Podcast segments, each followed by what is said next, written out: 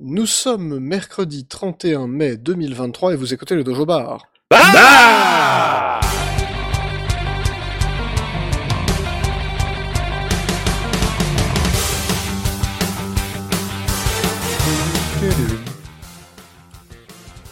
Bonsoir à tous, bonsoir Antix, Euh, bonsoir. bonsoir Zergi, Salut bonsoir Jean Bonsoir. et bonsoir Mecton, la Salut. grande équipe au grand complet.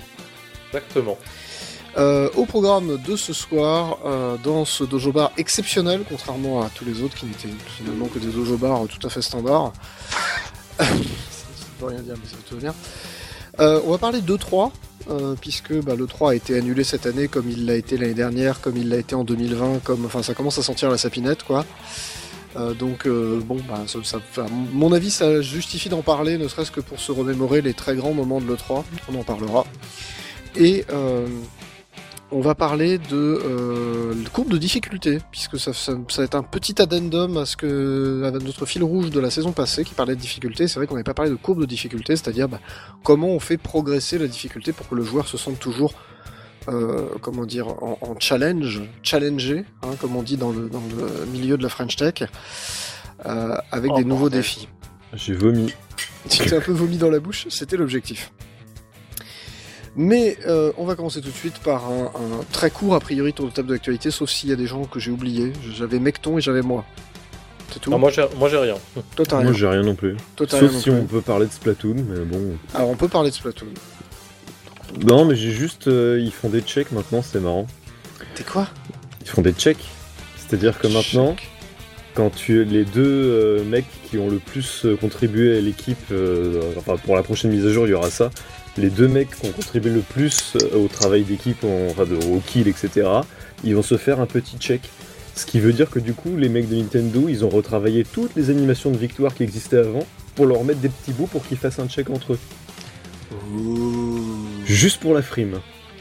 Bah, en même temps, je pense que sur Splatoon, ils peuvent un peu se le permettre. Ouais, Ah, mais c'est je quand même un sacré boulot. Alors, c'est pas autant pété que la physique de Tears of the Kingdom. Ah non, mais bordel, ça, oui, ça, c'est non, mais ça. Ça, je pense qu'on a été un peu au bout là. Ah non, mais c'est. c'est- Bon, voilà. C'est pas une vraie news. On fait les vraies news là. On fait les vraies news là, merde. Bon, bah, on fait les vraies news. Alors, je vais laisser Attends, la il parole. fallait des vraies news Oui. Ah. Merde. Il fallait Oui. des vraies news. Bah, Ah, attends, fallait les vraies news. Non, mais après, euh, voilà, hein, moi, on fait ce qu'on veut. Hein. Euh, Monsieur Mecton, qui voulait nous parler de, de Baton Kaitos. oui. Euh, donc il y avait toujours le petit flou sur euh, sortira-t-il en physique ou pas. On commençait à le voir popper sur euh, différents sites étrangers. Et dans la semaine, on a eu un tweet de Bandai Namco, ou Namco Bandai, je sais pas comment ça marche cette année. C'est calé sur les années bissextiles ou c'est- pas c'est Bandai Namco maintenant, parce que C'est fabricant de Namco. jouets qui passe devant. Ouais, ok. Donc bah, petit tweet de la branche française qui a confirmé que tout ça serait disponible physiquement en cartouche. Euh, et donc pour rappel, le premier comme à l'époque et le deuxième euh, en anglais uniquement. Alors, Pas pas- de- Toujours pas- traduit quoi. Pas Tout à fait comme à l'époque. hein, euh, le- Les versions anglaises apparemment ont été dégagées, il n'y aura que les versions japonaises en termes de voix. Ok, donc voix en anglais, texte en voix en japonais et texte en anglais. C'est pas une grande une- pour le premier. hein, Ah, mais c'est clair. Par contre, pour le second, c'est une vraie déception parce que le doublage du second est vraiment très très bon. Et c'est la première fois qu'on peut y jouer, enfin qu'on pourra y jouer à peu près légalement en France. Je te tends la passerelle mortale. Alors, oui, tu me tends la passerelle. Alors, je parce précise Jusqu'à présent, Voilà, jusqu'à présent, il fallait se reposer sur. L'import. je vais niquer. il m'a niqué, il m'a niqué. bon, freeloader. Voilà, le bon vieux freeloader. Bah, euh, d'ailleurs, nous avons une émission complète consacrée à Baton Kaitos. Je me permets de le rappeler. Donc, pour les gens qui n'auraient pas joué à Baton Kaitos, qui ne sauraient pas ce que c'est que Baton Kaitos, qui auraient envie de jouer à Baton Kaitos. C'est les mecs qui ont fait Disaster, ils avaient fait ça avant. Ah putain, Oh, quel bâtard. quel gros bâtard. Donc, n'écoutez pas ce gros bâtard. Euh, voilà. On peut pas et- réussir à tous les coups. voilà. Alors que c'est bien Disaster. Pas bien. Un bon nanar quoi. C'est. Rigolo. Euh, voilà, et d'ailleurs, il y aura sous peu des archives de Cranky aussi sur, euh, sur Baton Kaitos, normalement, donc vous aurez euh, une émission complète dédiée, puis il y aura un petit écrit à côté. Donc, Putain, voilà. le spoiler Ah, c'est un gros spoiler, ça fait deux mois que tu bosses dessus que tu l'as annoncé, donc excuse-moi. Maintenant, le Joël, spoiler est Joël a la pression, il doit finir. J'ai Non, même il faut pas, pas encore fini le premier, il est trop Alors long que- ce jeu. Gezush l'a mis déjà dans le dojo hebdo. D'ailleurs, au passage, très gros bisous à Gezush. Yep. Donc, donc Gezush, que l'ayant mis dans le dojo hebdo, faut que tu sortes l'article samedi au max, quoi. Et merde. Attends, j'ai quoi aurait pu être drôle. 48 heures pour finir deux jeux? Bon, c'est à peu près l'espérance de vie des deux jeux. hein. Après, euh, 40 heures, c'est la durée de vie du second. Ah Putain. bah ça va, Ah, parce bah que voilà, le premier, tranquille. putain, 80 Faut juste heures, je suis encore premier. dessus. Hein. Bon, le premier, c'était 60 heures de mémoire. Faut que je vérifie mon temps de jeu, mais euh, soit je traîne parce que le jeu est chouette, soit, euh, soit c'est long. Ouais, ça, ça dépend, t'en es où Euh, J'en suis... euh, on est descendu... euh, Ah mais non, ça spoil. Ah oui, faut pas spoiler. Ok, non, mais j'ai compris. Ouais, t'as- il te On reste est encore. descendu. euh, il, te, il te reste encore, euh, je dirais, entre un quart et un tiers du jeu. Putain de sa mère. Ah la vache. Tiens, du coup, juste histoire de bien finir de foutre le feu à la passerelle, et en, en parlant de Monolith, j'ai fini le DLC de Xeno 3 et c'est exceptionnel, jouez-y. Ouais, je, je confirme, euh, c'était vraiment une très chouette conclusion au 3 Xenoblade. hein.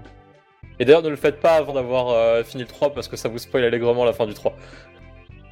Bon, c'est bon à savoir. Je rappelle aussi qu'il y a deux émissions, je crois. On a parlé effectivement de ce DLC de Xeno 3 en disant, en précisant bien qu'on n'avait pas complètement terminé, mais on en a parlé un peu en, long, en large et en travers. Donc, euh, Ouais, ma conclusion Voilà. sur le DLC, c'est que globalement, euh, Monolight, sur les, les deux derniers Xenoblade, euh, j'ai trouvé le DLC plus intéressant que le jeu complet. Ah le bâtard. Non, mais enfin, enfin, en fait, comme il est plus condensé, je trouve Oui, que euh, il, il tient mieux et le 3, le, DLC du 3 a des bonnes mécaniques d'exploration. Bah, en vrai, euh, on, bah, on se l'était dit aussi il y a deux semaines, on se l'était dit quand on avait parlé de Xeno 2 euh, Torna The Golden Country. Non, pardon, Xenoblade Chronicles 2 Torna The Golden Country. Ouais, on n'est pas obligé de tout mettre. hein. Si, si, pff, tu te rends pas compte. Euh, que effectivement, comme l'aventure était plus condensée, elle était aussi plus digeste et que c'était, c'était au global très agréable à jouer parce que la quinzaine d'heures où ça durait faisait que finalement t'avais pas le temps de t'ennuyer et, t'évitais de tomber dans une espèce de routine. euh, donc c'est, toujours valable en vrai. Ça peut toujours être intéressant. Bref, donc la passerelle qu'on me tendait tout à l'heure, la perche qu'on me tendait, une perche euh, tr- longue, très longue, longue comme euh, Amalgamée. Comme deux perche. bateaux amalgamés. C'est ça, comme, comme deux épées amalgamées.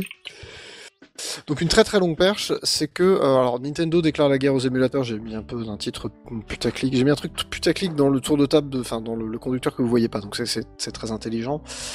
En fait, euh, Dolphin devait sortir sur Steam. Donc Dolphin c'est l'émulateur euh, GameCube et Wii qui est aujourd'hui le plus avancé. Ouais, probablement un des meilleurs émulateurs ever. hein. C'est celui, sur hein. lequel je joue à Batten Kaito justement. Voilà, donc c'est triste. Ah bah, on va Euh, bientôt se faire, euh, se faire cancel. hein. Alors non, pas, alors, pas du tout, parce qu'en fait ce qui se passe c'est qu'il devait sortir sur Steam pour pouvoir être disponible sur Steam Deck, notamment, parce que c'était une demande, il faut obligatoirement que ça, ça passe sur Steam. Alors il y a plein d'autres moyens de l'installer sur Steam Deck, donc euh, bon, vous Ah oui, oui, oui, t'as- t'as t'as des gars qui. euh, je crois que c'est euh, Podcast After Eight, qui a, qui a trouvé un moyen de mettre pas mal d'émulateurs sur Steam Deck de manière non officielle. hein. Tout à fait. Bon là voilà, ça devait sortir officiellement, et en fait il se trouve que Valve va appeler Nintendo en mode Eh, euh, il y a des mecs qui veulent mettre Dolphin sur Steam, euh, ça vous, ça vous le fait? Puis Nintendo a répondu Bah non. Puis Valve ils ont fait Bah ok, mais on- techniquement on peut pas l'empêcher. Parce que bah s'il y a rien, s'il y a pas de matériel copyrighté, s'il y a rien d'illégal, on peut pas l'empêcher. Et, euh, et donc Nintendo a réussi à trouver dans le code source, alors je sais pas s'il l'avait préparé depuis longtemps ou pas, mais dans le code source de Dolphin, visiblement, il y a des clés de déchiffrement, notamment de la version Wii. Euh, de, pardon, des disques Wii, c'est-à-dire vous avez une clé de déchiffrement qui est une clé de Nintendo qui permet d'aller lire le jeu, tout bêtement. Et cette clé-là, bah, euh, c'est du, euh, tout le reste n'est pas copyrighté, mais ça, c'est copyrighté. C'est-à-dire que le, code qui a été pondu pour, pour Dolphin est un code très propre, c'est-à-dire ça n'utilise absolument pas ni du code de Nintendo, ni des firmware, ni du code propriétaire, c'est vraiment hyper clean de ce point de vue-là, mais ils ont oublié un truc, c'est une putain de clé de déchiffrement. Ah, la clé. Et ouais, et ça c'est pas de bol parce qu'effectivement ça fait c'est un euh, copyrighted material comme on dit en anglais, c'est-à-dire c'est un, un matériel qui rentre sous le coup du copyright et donc ce qui s'est passé c'est que Nintendo a émis ce qu'on appelle un cease and desist aux États-Unis, c'est-à-dire bah vous êtes gentil mais vous arrêtez. Donc ils arrêtent pas tout le projet Dolphin, hein, c'est la bonne nouvelle, Heureusement. heureusement. Mais euh, par contre ils ont ils ont quand même un cease and desist. Alors ce qui est moins grave que ce que l'équipe de Dolphin avait dit au départ, c'est-à-dire que c'était un, un DMCS strike, c'est-à-dire un Digital Management Copyright Act, donc le- la loi aux États-Unis qui régit en fait le piratage, c'est plus ou moins l'équivalent d'un pseudo Adopi chez nous. En gros, t'as piraté un film, tu l'as collé sur Twitter. Euh, pardon. ouais, Là, voilà. c'est un peu comme si tu disais que le Netflix c'est le salto américain, tu vois. Pff, oui. Tu, tu veux dire qu'il y a des gens qui mettent des films, compl- des films complets sur Twitter? Qui ma- faire ça? Quand- Quand tu es Twitter Blue, je te rappelle que tu as des droits supplémentaires. Bref. Ah oui, quand tu es d'extrême droite. Euh, pardon. Oui, oui, voilà. Euh, donc, euh, donc, euh, ça, a été, ça a été striké. Donc, c'est pas un, strike au sens, c'est pas une demande de, délistage du truc, parce que ça, ça peut effectivement aller très loin. Mais c'est un truc qui dit, Monsieur Valve, s'il vous plaît, vous ne publiez pas Dolphin sur Steam parce qu'il y a un asset de Nintendo à l'intérieur pour lequel il n'y a pas eu d'accord ou de paiement ou de copyright ou de machin ou de truc. C'est ça, que- ça veut dire. Et du coup, bah, ce qui est un peu con, c'est que effectivement, euh, Dolphin, ça faisait plutôt partie des, comment dire, des good guys à la base, c'est-à-dire des gens qui étaient justement extrêmement prudents dans ce qu'ils faisaient. Et euh, ça, malheureusement, bah, c'est passé à la trappe. Donc, a priori, chez euh, Dolphin, aujourd'hui, dans l'équipe de développement de Dolphin, il y a notamment quelques Français. Ces quelques Français ont, enfin pas que hein, l'équipe de développement complet, mais il y a quelques Français qui s'étaient exprimés là-dessus en disant, bah ouais, c'est passé, on comprend pas vraiment comment c'est passé, pourquoi c'est passé. Mais en gros, euh, il faut qu'on vire ça, il faut qu'on trouve une autre solution, quoi. Parce que là, c'est pas possible, sinon, effectivement, ça sortira jamais. S'il l'enlève, je ne sais pas si ça motivera Valve à essayer de redemander à Nintendo. Je pense que les, les avocats de Nintendo sont très très doués pour trouver. Ouais, ils sont un peu Euh, au Mais c'est bien joué quand même, hein, fallait aller le chercher celui-là. hein. Bah, El clair, famoso mais Yakuza. du coup, est-ce qu'ils peuvent sortir, parce que c'est que pour les jeux Wii, du coup, est-ce qu'ils peuvent sortir une espèce de version downgradée où il y a que les jeux GameCube dessus? Alors je pense que, vu le, le, le- la tronche du code de Dolphin, ça va être Ah, très ouais. compliqué. Ouais, j'imagine. Voilà. Parce qu'après tout, une, une Wii, c'est deux GameCube euh, amalgamés ensemble, hein, rappelons-le. Cette blague est homologuée depuis à peu près trois semaines, hein, donc on a, on a le droit. Ah, tu ne refaites quoi pas ça chez vous. hein. Tant qu'on y est, euh, Sony qui amalgame la Wii U. Oh non, on est obligé de parler de ça. oui, Oui, oui. Oui. Square Enix, Square Enix plutôt. Square Enix Quoi Ah oui, non, mais Ah. parce que Square Enix aussi, ils ont fait, ils ont fait Splatmousse. Ah non, mais non, pas Ah oui, oh là là. Raison. Ouais, 2023, euh, l'année du plagiat. Alors, on va expliquer donc euh, euh, côté. euh, alors, tiens, bah, puisque tu fais le malin. Donc, Ah, bon. Alors, euh, sachez-le, la PS5 est sortie. Il paraît. On m'a dit que. alors, moi j'ai vu une des- pub dans un arrêt pubs dans la de bus, rue. enfin disponible. J'ai vu des pubs dans la rue. Et, Voilà, et- donc- et qui s'appelle Orio, du coup, PSU5. Donc, le, la bécane existe, les jeux on sait pas, mais la bécane existe. Et donc Sony a présenté une nouvelle manière révolutionnaire de jouer à la chose. Euh, Une mablette. Bah c'est ça, une mablette en fait qui stream ton jeu. Donc ça ne marche que chez toi si t'es sur le même réseau. Donc c'est une Wii U quoi. La, la question c'est est-ce que cette fois ça marchera aux toilettes? Euh, pff, ça va être vendu. Oui, voilà. euh, ça va être vendu une couille. Euh, non. Ce que, ce que j'adore, c'est que ça me rappelle, tu sais, le futur tel qu'imaginé dans les années 60. Tu vois. Là, c'est un peu pareil, le truc. C'est genre, c'est le futur révolutionnaire tel qu'imaginé en 2015 Alors, par moi- moi, Nintendo. J'ai j'ai une question, euh, c'est euh, la, la photo qu'on a vue avec un écran où il y a deux bouts de manette PS5 collés, c'est genre un vrai truc à présenter Sony ou euh, c'est Ah, blague non, c'est le vrai truc à présenter Sony. hein. Ah non, c'est ça. prototype C'est un écran avec deux, deux morceaux de manette sur les côtés.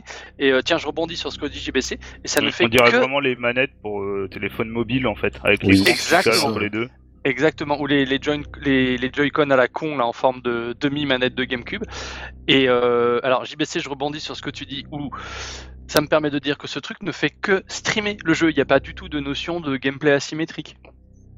Attends, attends, je voudrais Ah non, mais c'est même pas un truc utile en fait. Enfin, c'est même pas un je- truc euh, pensé, comme, comme tout ce que je Sony. vérifier. Est-ce que par hasard sur cette sur cette sur cette mablette, je désolé, hein, ça, j'ai des flashbacks comme ça un petit peu qui me voilà. Euh, Est-ce que sur cette mablette, il pourrait y avoir éventuellement d'autres applications qui pourraient tourner en autonome par rapport à la PS5 Autonome que dalle. Après, des petites Ah, applis, genre une calculatrice ou un WordPad, euh, peut-être, hein, mais. Ah, pa- parce qu'en fait, la, la PSP et la PS Vita faisaient ça à leur époque. Elles pouvaient streamer, enfin, elles pouvaient récupérer des jeux PS3, Tout à tu jouais aux jeux Ouais. PS3, et tu avais quand même ta console portable à côté. PS3 Là, c'est PS4 vraiment genre rien en fait. C'est juste un accessoire. euh, C'est ça. La, la Vita pouvait oui, streamer du jeu ou faire manette. Et la Oui. Vita qui était une, une Une très bonne console. hein, qui avait J'ose, un, euh, un- j'ose un le catalogue fourni en plus. La quoi là? La La Vita, c'est truc Vita, qu'ils ouais. ont laissé crever alors que c'était c'était du très bon matos avec un super écran. Et là, pour le coup, tu retrouves les sensations sur la Switch OLED. Ah, attendez, on me dit dans l'oreillette que le produit présenté du coup au, au PS euh, machin là, euh, c'est un screenshot de Tears of the Kingdom. Oui, c'est c'est- oui, c'est un amalgame, on me le confirme. Non, mais il y a des amalgames tout en ce moment. Hein. Ah mais là, le- là c'est un bel amalgame. Voilà, Donc donc on avait dit pas d'amalgame. hein. On avait dit pas d'amalgame. ça c'était côté PlayStation et donc côté Square Enix à ce même PlayStation Tour Event machin là. C'est pour ça le, le sujet sur le 3 est pas complètement innocent juste derrière. hein, je- Oh, on oui. expliquera. Euh, donc à ce à ce truc là donc euh, Zergi il y avait un il y avait Splatmousse. Oui, Square Enix a dévoilé un nouveau jeu et c'est- ça a l'air d'être en moitié une copie de Splatoon. Hein. Bon, après tout, ils auraient tort, hein, ça marche. Alors ça s'appelle pas Moustoun, il s'appelle pas Splatmousse. Ce, ce serait pas les premiers à copier Splatoon au Japon. hein. Alors en fait c'est pareil, ils ont fait amalgame entre une cartouche de Splatoon et une bombe de mousse à raser. Et voilà. Attends, attends, bi- bi- bidouce, que ça, ça fait Ça, mousse et bidasse. On essaie de trouver un Je, truc. sais pas, je, je comprends pas. C'est Mais bref, Mousse et Nix. Quoi? Bah, c'est random. À ce stade, euh, moi aussi je fais des amalgames de mots. hein. Foam Stars. Bah, déjà, Oh, Square. Enix est un amalgame, je rappelle, hein, entre Square et Enix. Bon, Voilà, alors, ce sera tout pour moi. euh, on, on va s'arrêter là, je pense, sur les amalgames, parce que là, ça va devenir très compliqué. Euh, bref, donc oui, euh, plagiat, plagiat, enfin plagiat. C'est très inspiré. de Hommage. Non, mais après, c'est un plagiat si c'est un mauvais jeu. Si c'est un bon jeu, c'est un hommage. Je rappelle que c'est comme ça que ça fonctionne. GG. Mais euh, non, mais en vrai, bon, moi je dis pourquoi pas. Après, ce que je trouve triste, c'est que j'ai peur en fait surtout que ce soit un, un mauvais free-to-play ou quelque chose comme ça, quoi. Hon- Honnêtement, Bah, hein, vu, vu Attends, que c'est, euh, vu que c'est la tendance actuelle, à, à tous les coups, c'est free to play avec des éléments cosmétiques, voire des trucs pour monter de niveau plus rapidement à payer. voilà. faudra voir si ça apporte quelque chose de nouveau à la formule Splatoon qui pourrait faire que ben, l'élève pourrait dépasser le maître. Mais enfin, Splatoon, ils en sont à trois épisodes maintenant, avec un truc bien rodé. Donc, Et euh, surtout, ils ont inventé le truc, en fait. Un peu. Enfin, ils ont inventé Oui, mais un ça, shooter pas- voilà. qui, a, qui a des mécaniques uniques, propres à lui. Tout à fait, mais surtout un shooter qui est tout public. C'était surtout ça pour moi le défi. Hein. On a parlé longuement dans notre émission sur Splatoon, le tout premier en 2013 ou 2014. Euh, voilà, mais bref. Bon, et bien du coup, euh, on Splatoon, c'est arrêter- 2015 Mortal. Hein. Bah oui, mais nous on l'avait essayé en 2014, monsieur. C'est vrai, c'est vrai. Eh C'est oui. le bon vieux temps des petits fours, on en reparlera Le- après. On en reparlera après. Bref, en attendant, on va s'écouter un petit morceau de la bande originale de Super Turrican sur Super Nintendo. Euh, pourquoi Super Turrican? Parce que ça fait plaisir. Euh, voilà, on va quand même pas le se, se cacher. C'est composé par le très très grand Chris Hulsbeck, euh, qui était extrêmement en forme. Et donc, ça dure un tout petit peu plus de 3 minutes et on se retrouve tout de suite après.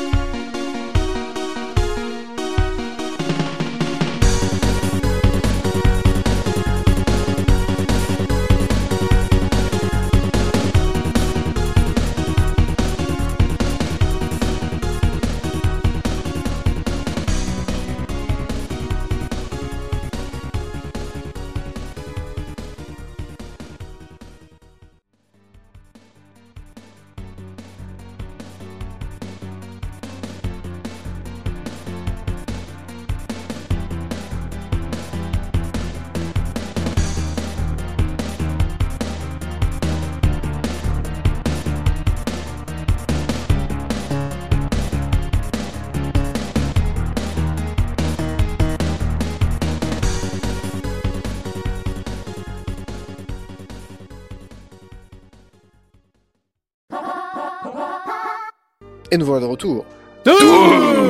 Rican. Oh, joli. Joli Oh oui, bien joué. Oh là là, on applaudit Mecton, De demain. s'il vous plaît. Ah, il est beau. Merci. Voilà, il est, il est très très beau. Euh, donc on va parler de l'E3. Euh, alors l'E3, je, je vais vous refaire un petit... Un petit euh, 2-3 et pas des 4 derrière qui foutent le zbeul. Hein. ah, Voilà. oh là Un. là. Donc, euh, l'E3, euh, je pense que cette fois-ci c'est vraiment fini. Ça me... C'est un peu dans la merde. c'est, c'est- ouais, c'est- on va dire que c'est très compromis. Euh, voilà, donc c'est- ça en devient incertain. Alors, un, un petit rappel historique. Donc, euh, originellement, il n'y avait pas de, de 3. hein. Alors, le, 3, ça veut dire Entertainment Expo. Electronic. Electronic Electronic Electronics. Entertainment Expo, voilà. Merci beaucoup. Et À l'aube de l'humanité, je sais plus quel, euh, quel truc d'électronique euh, aux États-Unis. C'est ça. En fait, c'est né du CES, le Consumer Electronic Show, qui Qui existe encore, d'ailleurs. qui, qui- qui existe encore et qui se déroule généralement deux fois par an. Je crois qu'il y a une, il y a une édition en gros printemps et automne, et ou qui existe toujours et dans lequel tu as toujours des présentations euh, intéressantes puisque tu as toujours les. C'est le Les- concours Lépine américain. Ça ressemble un peu à ça, ouais, en vrai. Mais c'est là où surtout tu as les gros fabricants d'électronique comme, comme Sony, comme Panasonic, comme, euh, comme LG, qui viennent présenter leurs derniers modèles de télé pliante, euh, les euh, derniers trucs à la mode et ainsi de suite. Donc c'est c'est plus, entre guillemets, un salon électronique grand public, Ah, D'où le consumer. hein. d'où le Consumer Electronic Show, effectivement. Mais c'est euh, un salon qui est quand même plutôt réservé aux pros, c'est-à-dire que certes on peut entrer en tant que particulier, mais euh, c'est pas forcément le pas forcément le truc super. Et il se trouve que à l'origine les consoles de jeux étaient reléguées au CIS, mais euh, avec une place un peu particulière, c'est-à-dire que euh, en gros ils étaient un peu traités comme de la merde. Alors, je. De ce que j'ai compris, c'était un petit peu genre au fond à droite à côté des toilettes. Quoi. c'est à peu près ça. Euh, alors Et à visiblement, côté du porno qu'ils étaient les, les jeux vidéo. Là-bas. Exactement. C'est Sérieux? exactement l'histoire. Bah, c'est l'histoire en fait Tom Kalinske qui était donc le patron de Sega au moment de la, de la Mega Drive.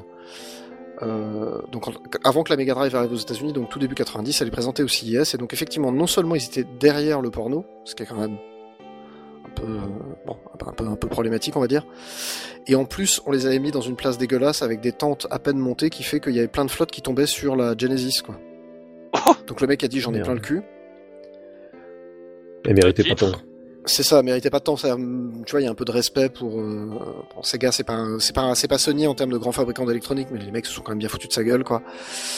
Et donc, à l'initiative de Sega, on peut pour une fois remercier pour un truc. hein, parce que c'est la première fois que je vais dire du bien de Sega depuis environ. Depuis putain, Bayonetta. euh, ouais, c'est ça. C'est ça, c'est ça.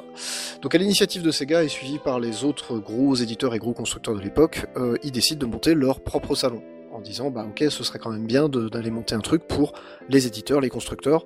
Le jeu vidéo est un média à part entière, il n'y a pas de raison qu'on soit relégué effectivement au fin fond du CES de Las Vegas avec aucun respect. Euh, voilà, il n'y a absolument aucune raison. Et donc bah progressivement à partir du milieu des années 90 c'est quand même devenu bah, l'événement JV le plus important du monde, je pense qu'on peut le dire. De l'année, ça c'est sûr, mais du monde, c'est certain. C'est-à-dire que le 3 est devenu un espèce de grand rendez-vous, de grand messe dans lequel on trouvait plein, plein, plein, plein de gens et c'était euh, l'événement Actu JV euh, de l'année, quoi qu'il arrive. Alors du coup, est-ce que les- le fait qu'il y ait des babes, c'est euh, un hommage au début de l'E3 Le Non, fait qu'ils c'était étaient pour derrière que- le porno? C'était pour que Gameblog puisse faire des news. Ah, Ouais, je pense aussi. ils ont fait ça avant que Gameblog existe, tu vois. Mais c'est ça qui est triste. Oui, alors ça veut pas dire qu'il y avait plus de respect, euh, voilà. hein, je- faut relativiser le respect quand même. Euh, voilà, mais bref, donc le, salon naît comme ça, en fait, naît d'une espèce de colère de Sega qui dit bah c'est pas possible, à un moment faut faire quelque chose. Euh, il faut savoir que au Japon, les salons de jeux vidéo existaient. On pense notamment au Shoshinkai, euh, qui était le salon réservé à Nintendo. Donc en gros, chaque gros éditeur japonais avait plus ou moins son salon, sauf Sega en l'occurrence. Mais euh, Square avait son salon, Enix avait son salon et ainsi de suite. Donc euh, ça n'a jamais vraiment arrêté au Japon d'avoir des- plutôt des salons spécialisés. Ah, D'ailleurs, Nintendo n'est jamais allé au. Tokyo Game Show à cause du Space World. Exactement. Euh, parce qu'ils avaient leur propre événement. Donc euh, ça n'avait que, que relativement peu d'intérêt. Et donc Oui, il faut savoir qu'on que oublie, oui, on oublie de le dire, mais organiser un salon, ça coûte une couillasse. ah oui oui ça coûte une couille. Enfin, qui- Surtout- qui veut- ça, ça va être euh, révélateur pour la suite d'ailleurs au niveau de l'E3. hein. Je pense qu'effectivement ça, ça sera un des événements qui fait que, enfin ce sera un des facteurs un peu déterminants. Donc ça coûte très très cher, d'autant plus que euh, c'est quand même un événement qui ne réunit que la presse et les pros. Il faut quand même voir que euh, le 3 jusqu'en 2016 est un événement entre guillemets privé, c'est-à-dire c'est une sauterie privée. Et puis euh, pendant des années, euh, avant qu'on puisse streamer les conférences, euh, la majorité du temps, les, les consommateurs étaient au courant que quelques euh, semaines plus tard, via, euh, euh, Magazines, via les et magazines, et Les après les magazines, internet qui étaient un peu plus rapides, mais il fallait que les gens soient sur place en fait. Ouais, et puis, et puis aussi, c'était au, au début, c'était quand même plus euh, corporate que, que, que ce que c'est devenu par la suite. Quoi. Complètement. C'est le le le le 3 grand spectacle, c'est vraiment le truc où euh, c'était euh, un peu n'importe quoi. Ça a commencé à partir de 2002-2003. La guerre Ça des conférences, tout ça, Et, tout ça. et- et même encore à l'époque, euh, et pendant encore très longtemps, euh, pendant les conférences constructeurs notamment, tu avais les chiffres de vente qui qui était, euh, qui était présenté durant les conférences. qu'on- Par exemple, on n'a plus du tout avec les Nintendo Direct. Euh, ça les intéresse plus, mais du coup, à l'époque, tu avais les chiffres de vente. Bon, tout le monde, ça faisait chez tout le monde hein, quand t'étais pas un pro. Euh, Alors pour c'est ça, puis faisait bien pour les les euh, les annonces, enfin, les annonceurs, les euh, les les actionnaires. distributeurs, les distributeurs, les actionnaires. Mais en fait, il faut bien se rappeler aussi que euh, comme le, il est quand même issu du CIS, le CIS, c'est euh, aussi le moment où euh, les distributeurs américains, les Walmart, les euh, les Kmart, les KB Toys et ainsi de suite, vont aller aussi euh, signer des contrats de distribution pour le matériel. C'est-à-dire que c'est là où Walmart va dire à LG, bah écoutez, vos télé OLED, elles sont très bien, je, vous en, je vais vous en acheter 10 000 cette année. Euh, c'est là que ces contrats se signent aussi. Oui, Faut et voir puis que a Cet héritage-là existait à l'E3 à l'origine. Hein.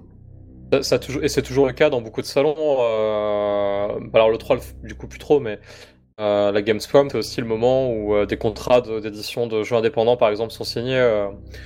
Si vous avez écouté des interviews de développeurs indépendants, euh, il y en a beaucoup qui disent que, qui, s'ils parlent de la communication, ils diront que les gars, ils vont dans les salons montrer leurs démos, en fait. Ah, Et c'est c'est possible grâce à des événements comme le 3 ou la Gamescom, euh, qui permettent justement à des professionnels de se retrouver. Tout à fait. Tout à fait. Et donc la, la plus grosse audience de, de l'E3, en fait, c'est 70 000 personnes en 2005. Et en fait, ça n'a fait que décliner depuis. Donc 70 000 personnes, faut voir qu'il n'y avait toujours pas de visiteurs, très peu de visiteurs. Donc ça veut dire que euh, c'est euh, les pros et les journalistes. Donc imagine 70 000 professionnels du jeu vidéo et journalistes qui sont au Convention Center de, la, Los Angeles. C'est un gros truc. Hein.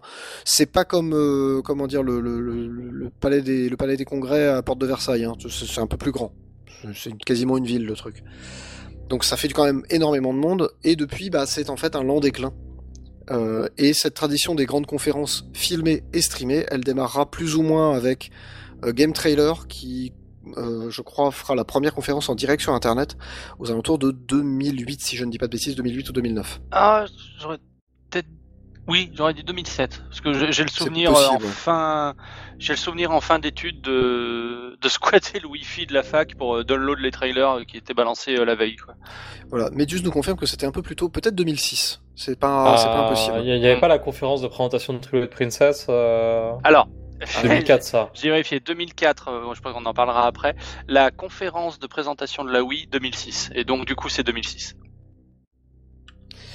Voilà. Mais il y a, alors, euh, je ne dis pas qu'il n'y avait pas des présentations avant. Il y en avait qui étaient filmées, mais elles étaient rarement Ah. streamées en direct. hein. Oui, Alors non, par streamé en contre, direct, ok. Oui, en euh, Medus dit Wind Waker c'était déjà retransmis en direct, donc 2002.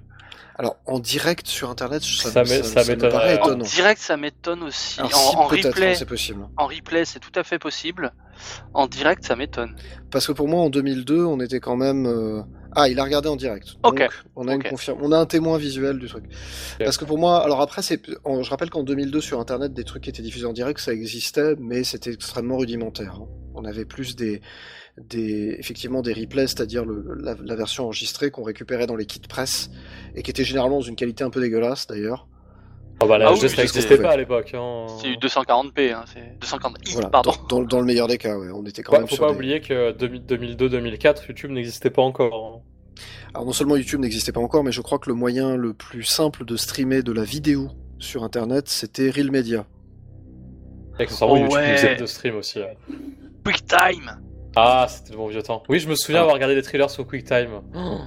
Quel enfer ce Ah ouais, logiciel. non mais c'est, c'est- en fait on n'avait pas tellement le choix à l'époque. La, la vidéo sur Internet, faut voir que c'est un phénomène finalement relativement récent, hein, au sens où fallait quand même avoir les débits en 2002 en France, avoir de la DSL par exemple, c'était pas donné à tout le monde déjà. hein. C'est vrai. Oui. quand même bien se rappeler de ça aussi. Donc c'est pas si évident que ça. Mais bref.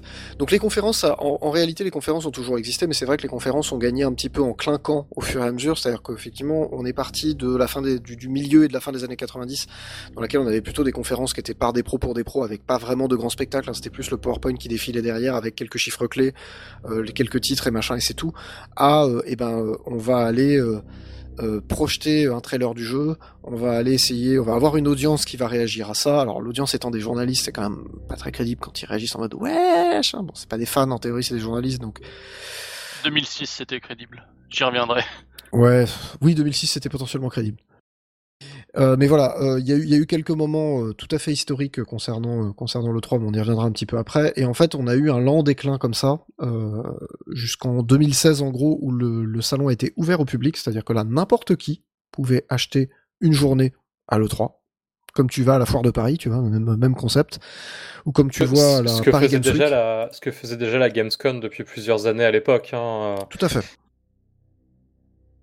Tout à fait. Et donc effectivement, euh, 2016 c'est ouvert au grand public euh, et ça continue le déclin jusqu'en 2019. 2020, bah pandémie donc pas de 3. Annulé trois années de suite. Hein. euh. Alors non, annulé en 2020, digital event en 2021. il y a eu un truc en 2021. En 2021, ils ont tenu un événement euh, 100% en ligne, 100% nu- numérique, pardon. Ouais, mais c'était un peu lame parce que chaque constructeur faisait déjà son truc dans son coin. Donc C'est ça. Et euh, 2021 euh, annulé, 2022 annulé, 2023 annulé. Et puis aussi à partir de, alors je sais pas pour Activision par exemple, Activision euh, n'était pas présent à l'E3 euh, pour toute la fin de la période 2000 2010. Euh, de mémoire, Electronic Arts s'est barré assez vite à ce moment-là. Euh, Sony a annoncé qu'ils y seraient plus en 2000 à partir de 2019. Euh, présenterait plus de jeux et Nintendo depuis 2015 ou 2014 faisait des présentations euh, en Nintendo Direct et faisait plus de conférences. Ça. Déjà, en fait, le, même au niveau des, des acteurs euh, et des gros éditeurs américains. Alors, faut rappeler que euh, on, on l'a pas dit, mais c'est l'ESA, euh, donc qui est le, le syndicat euh, des éditeurs américains, donc l'équivalent de notre SNJV, hein, c'est le syndicat patronal, qui organise et finance le 3. Et ça fait depuis plusieurs années que euh, beaucoup de, membres de l'ESA commencent à trouver que ça coûte trop cher pour ce que ça leur apporte. Donc c'est pour ça qu'il y en a qui se sont barrés, que Nintendo a décidé de faire des trucs de son côté et juste être présent sur le show floor, mais pas faire de conférences euh, euh, dans un en physique comme il faisait avant. Et même même en termes de pas qu'en termes de visite, mais aussi en termes de soutien des éditeurs, il y a eu une, une baisse petit à petit. Euh, et je pense que vraiment le coup de grâce ça a été Sony qui a décidé de se barrer alors que euh, c'est le moment où ils étaient au top euh, avec la PlayStation 4. Sans dire que quand t'as pas ton plus gros constructeur, euh, le plus gros constructeur de ton industrie qui est présent et l'autre qui est à moitié présent, bah, c'est compliqué quoi. Bah, c'est clair, surtout que finalement, euh, l'événement majeur de ces de, des E3, alors euh, pour les professionnels, l'événement majeur, c'est effectivement de pouvoir se rencontrer, de pouvoir discuter, de pouvoir voir des démos, de pouvoir signer des contrats. Enfin voilà, vous imaginez bien tout ce genre de choses-là. Il y a beaucoup de choses qui peuvent se jouer sur un salon comme ça. On va discuter de chiffres, on va discuter de, les commerciaux vont discuter de ventes, de ventes potentielles, de euh, c'est quoi ton prochain titre, machin, est-ce qu'il y a moyen que je l'édite et ainsi de suite. C'est c'est voilà, c'est à ça que ça sert un salon aussi. On l'a déjà dit. Hein il y a cet esprit du CES qui est resté dans lequel euh, Walmart vient faire ses courses, mais là c'est éventuellement Electronic Arts qui vient faire ses courses auprès des indés. Ça peut être euh, It Software qui va aller euh, débaucher aussi euh, quelques quelques quelques développeurs ou euh, qui va aller piquer des idées intéressantes à droite à gauche. Ça sert à ça aussi un salon. Donc cette partie-là est pas complètement euh, inutile, mais ça devenait beaucoup trop gros par rapport à l'utilité réelle que ça a, par rapport à ce que ça rapportait. Effectivement, alors aller signer des contrats et tout, si ça te coûte euh, plusieurs milliers de dollars, plusieurs dizaines, voire centaines de milliers de dollars pour aller signer des contrats qui eux-mêmes se chiffrent en centaines de milliers de dollars, est-ce que c'est pas plus simple de les faire autrement? Bah, c'est un peu ça, le- c'est un peu ça l'état d'esprit derrière. Donc ça c'est un premier point. Et le deuxième point, c'est que pour le grand public, en fait, ce qui était le plus intéressant, c'était Bah, de voir c'est- les nouveautés les annoncées et les conférences. Et en fait, les, conf- les conférences ne, font ne sont même pas sur la période d'ouverture de l'E3. C'est ça qu'il faut rappeler. C'est avant l'E3. C'est effectivement juste avant. En fait, C'est les, hein. conférences, c'est ça, c'est une espèce de conférence d'ouverture en fait. Et du coup, c'est extrêmement compliqué d'aller motiver le grand public derrière. Alors, euh, on a on a tous des souvenirs de trois euh, où il y a Yes. un journaliste qui a euh, filmé un écran un peu dégueulasse, on n'entend absolument rien parce qu'il y a du bordel autour. Et c'est les premières images de tel jeu qui étaient en version bêta. Voilà. Mais en fait, c'est de moins de moins en moins euh, euh, comment dire de moins en moins vrai parce que finalement les démos qui sont présentées sont de plus en plus finies aussi c'est-à-dire qu'on a rarement des bêtas qu'on retrouve comme ça on a on a de plus en plus rarement des jeux pas finis qui sont présentés à l'E3 ouais, c'est ça. où ils sont les, les présentés bêtas- derrière des portes closes Exactement. Je me rappelle la belle époque de la Wii où quasiment rien n'était vraiment au point, euh, tout plantait plus ou moins. C'était quand même des grands moments, je trouve. C'est un peu dommage que ça n'existe plus pour ça. Quoi. Bon, après, c'est l'industrie qui s'est aussi beaucoup, euh, beaucoup industrialisée et euh, clairement qui a, Oui, c'est vrai. qui a, qui a décidé d'être beaucoup plus sérieuse en fait. Enfin, en même temps, quand on voit les chiffres d'affaires, on peut plus se permettre d'arriver avec une démo branlante quoi. Et euh, c'est c'est ce qui va avec ça aussi, c'est bah tout simplement forcément tu veux pas, t'arrives pas avec des démos branlantes et du coup aussi tu contrôles extrême beaucoup ce que tu laisses, ce que tu communiques. Avec le 3, t'as beaucoup moins, enfin avec un salon de manière générale, t'as beaucoup moins le contrôle et du coup tu as beaucoup moins de tu peux beaucoup moins communiquer une image de constructeur impeccable, etc. auprès du grand public si bah, il y a toujours des, des, couilles, des machins et tout ça. Alors que le format vidéo et tout ça, c'est très maîtrisé, très carré et tout ça. Ouais, bah c'est direct en fait. Tu, tu le prépares en avance, tu sais que ton message est bon. Ça évite les, les petits trucs qu'on a eu. euh, Enfin, la présentation de Skyward Sword par Miyamoto Voilà. où il avait, où Oui. il y avait des problèmes de Wiimote, où on s'est dit que c'était le wifi de la salle. Est-ce que c'est vrai, est-ce que c'est pas vrai Euh, Quand on est le jour en main, on s'est rendu compte que c'était quand même pas parfait non plus. Hein, donc, Mm. Euh, Et il y a My Body is Ready aussi. Alors, Oui, ça, ben c'est- ça. ça fait plutôt partie des grands moments, je pense. Ah oui, là, ça, c'est le le- 3. c'est hein. Faut- ça reste une reparler. même. Hein, Ce euh, grand moment de gêne, quoi. Mais, je, pense qu'en plus Nintendo, euh, avec le Nintendo Direct et notamment l'humour qu'il y avait au début avec Iwata, alors c'est moins vrai maintenant, euh, ils avaient su capitaliser un peu sur ce côté très euh, euh, pas enfantin, mais un peu plus détente. euh, Ouais, un peu l'E3. second degré, quoi. un peu second degré. Et maintenant, ça, ça se voit beaucoup. Enfin, c'est beaucoup moins vrai avec euh, le, président actuel où c'est beaucoup plus. euh, Ouais, c'est plus carré. c'est clairement plus carré. Tu vois pas Iwata à la fin de la présentation qui regarde une banane pendant 10 minutes, quoi. C'est ça. Il regarde pas une banane, il regarde une banane, puis il regarde la caméra en mode c'est bon, tu l'as, elle est bonne. Et puis en fait, ils ont coupé là, tu vois, au lieu de ça. C'est juste, je trouve ça génial. Le truc est tellement décalé que c'est c'est génialissime. Euh, donc, euh, juste avant, avant qu'on évoque les événements un petit peu marquants de l'E3, puisque je- sincèrement, je pense que ça, ce sera, voilà, il y aura pas d'E3. On a tous pris le pari à peu près là, à se dire bon, de toute façon, l'E3 c'est un peu fini. Mais euh, voilà, avant. Ouais, ça peut redevenir un truc entre pros, mais à plus petite échelle. Peut-être à plus petite échelle. Mais justement, euh, ça que je voulais vous demander, parce que c'est- pas parce que le 3 a disparu qu'il n'y a plus d'événements JV dans l'année. hein. On parlait du, du Tokyo Game Show, on parlait. Alors, Space World n'existe plus vraiment, Alors, crois. même le Tokyo Game Show, c'est de plus en plus l'ombre de lui-même. hein. Je sais pas ce que ça va donner avec la fin du Covid au Japon, mais euh, Ouais. ces dernières années, c'était, ça vendait pas du rêve. Hein. Mais par contre, on a d'autres conférences qui existent. Il y a la Gamescom, par exemple, qui existe toujours. Qui est, qui, qui est très, très, très apprécié, hein, si j'ai bien compris. C'est ouvert au public. C'est à Cologne, euh, en Allemagne, donc on peut y aller. Euh, T'as pas tout le monde. Hein. Nintendo, il met pas les pieds, par exemple. Je sais même plus si Sony y va. Ce qui est dommage parce que. Alors, c'est- quand même plus réservé. euh, Enfin, pas forcément. ça se veut très mais- professionnel. Voilà, ça se veut quand même euh, très pas de pro, mais ça veut pas dire qu'il n'y a pas des choses intéressantes à faire. Alors les très très gros n'y sont peut-être pas. Je suis pas sûr effectivement que Sony y soit. Je crois que Nintendo n'y est pas non plus. Alors Nintendo, c'est bizarre parce qu'ils sont pas loin de Cologne de mémoire. hein. Euh, ils sont à Francfort, Nintendo. je crois. Nintendo Europe. Je dis peut-être des conneries, je suis pas sûr. C'est Francfort ou Munich, donc ouais, ils sont pas, ils sont pas non plus très très loin, donc euh, ils pourraient y aller. Mais euh, c'est surtout que quasiment tous les éditeurs aujourd'hui, enfin, en termes de, comme événement de com, en fait, ça n'a plus de sens. Parce qu'aujourd'hui, quasiment tous les éditeurs ont piqué l'idée de Nintendo, c'est-à-dire faire une mablette. Attendez, pas, de, pas du tout, pas du tout. Euh, non, je suis désolé, je suis désolé. Euh, faire en fait euh, le, le format Nintendo Direct, finalement, le PlayStation Event dont on a parlé là, Le State of Play.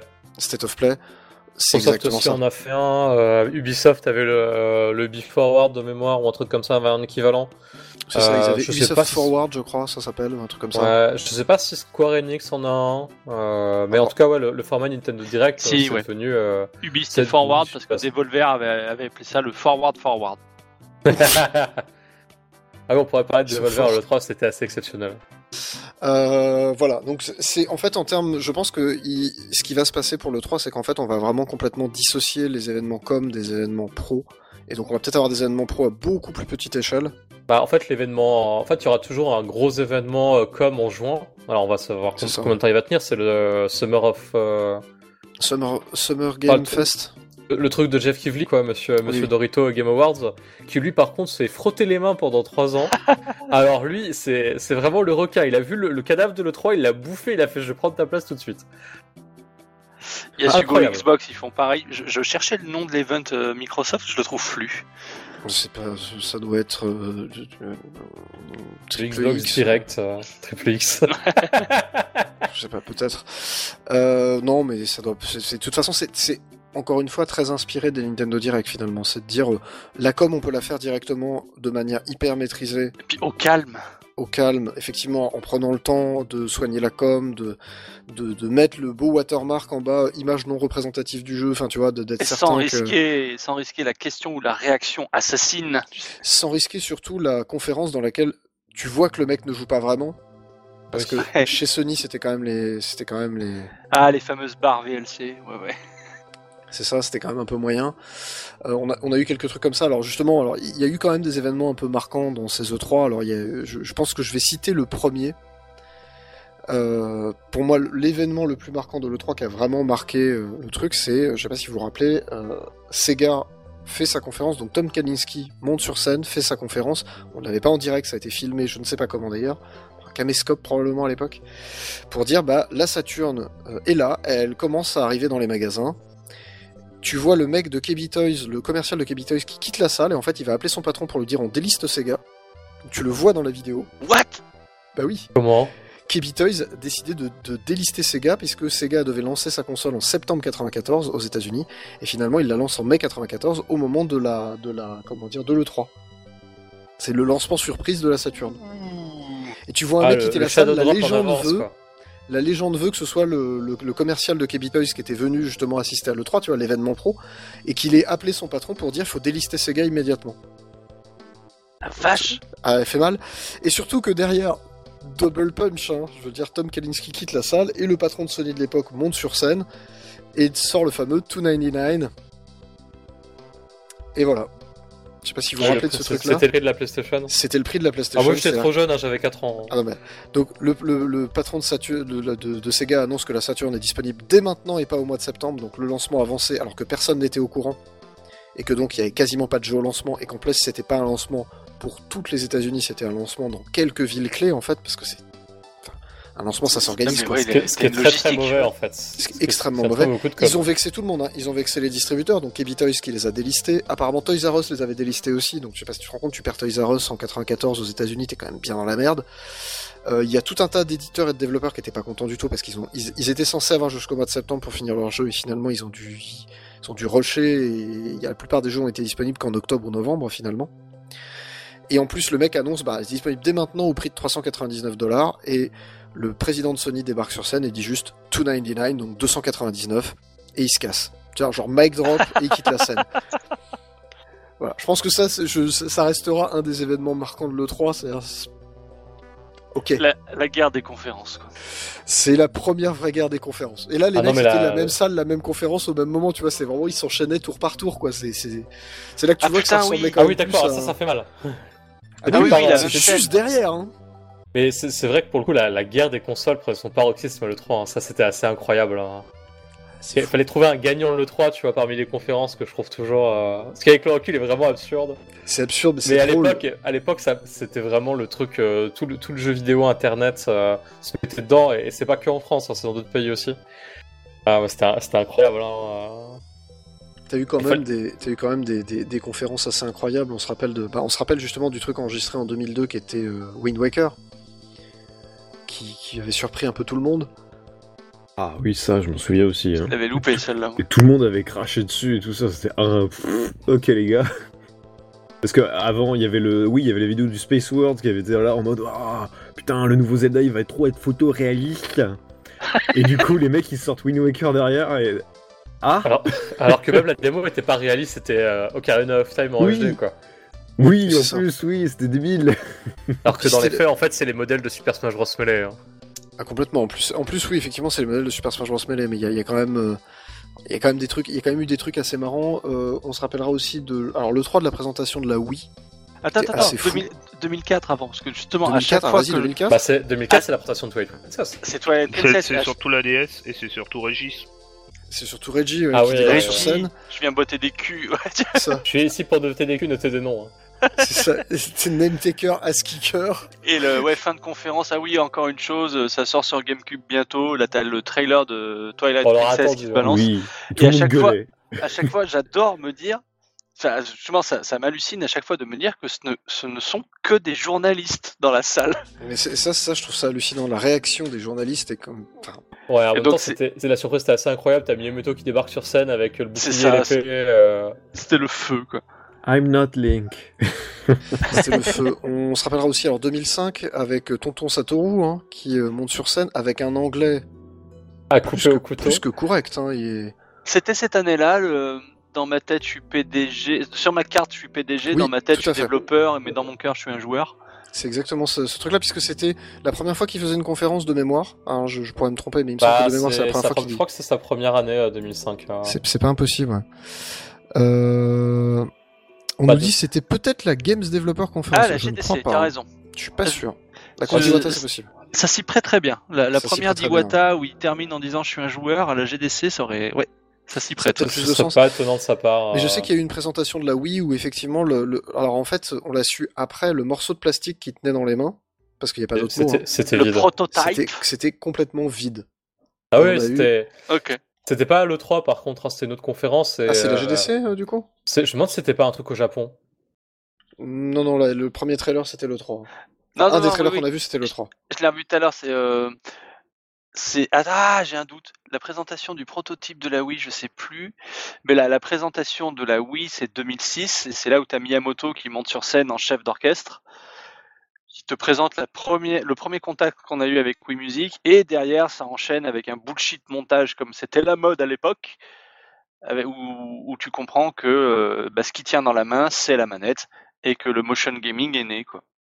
C'est ça. Et on a eu ce fameux E3 où il y avait, on avait des vidéos qui sortaient sur Game Trailer de mecs qui faisaient des, Ouais, qui, des- qui- des heures qui de queue, filmaient hein. la queue, les heures de queue pour aller essayer le truc. Ça, C'était le, de ça, ouf. ça, c'était le 3 2006, euh, qui, enfin, moi je pense un des premiers E3 que j'ai suivi.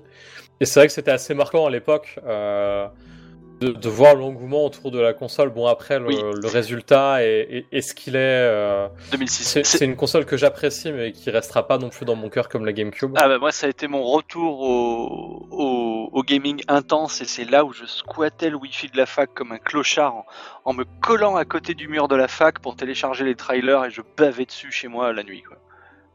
Mais c'était- quand même ça incroyable cette époque. Et en plus, c'est le moment où Nintendo commençait à enchaîner les, référen- les, les conférences. Une année c'était bien, une année c'était vraiment pas terrible. C'est vrai. Alors, il y a La eu- conférence Wii Music étant probablement Voilà. le- la plus belle preuve de mauvais Est-ce que goût c'est qu'ils aient est-ce fait. que c'est pas la dernière justement?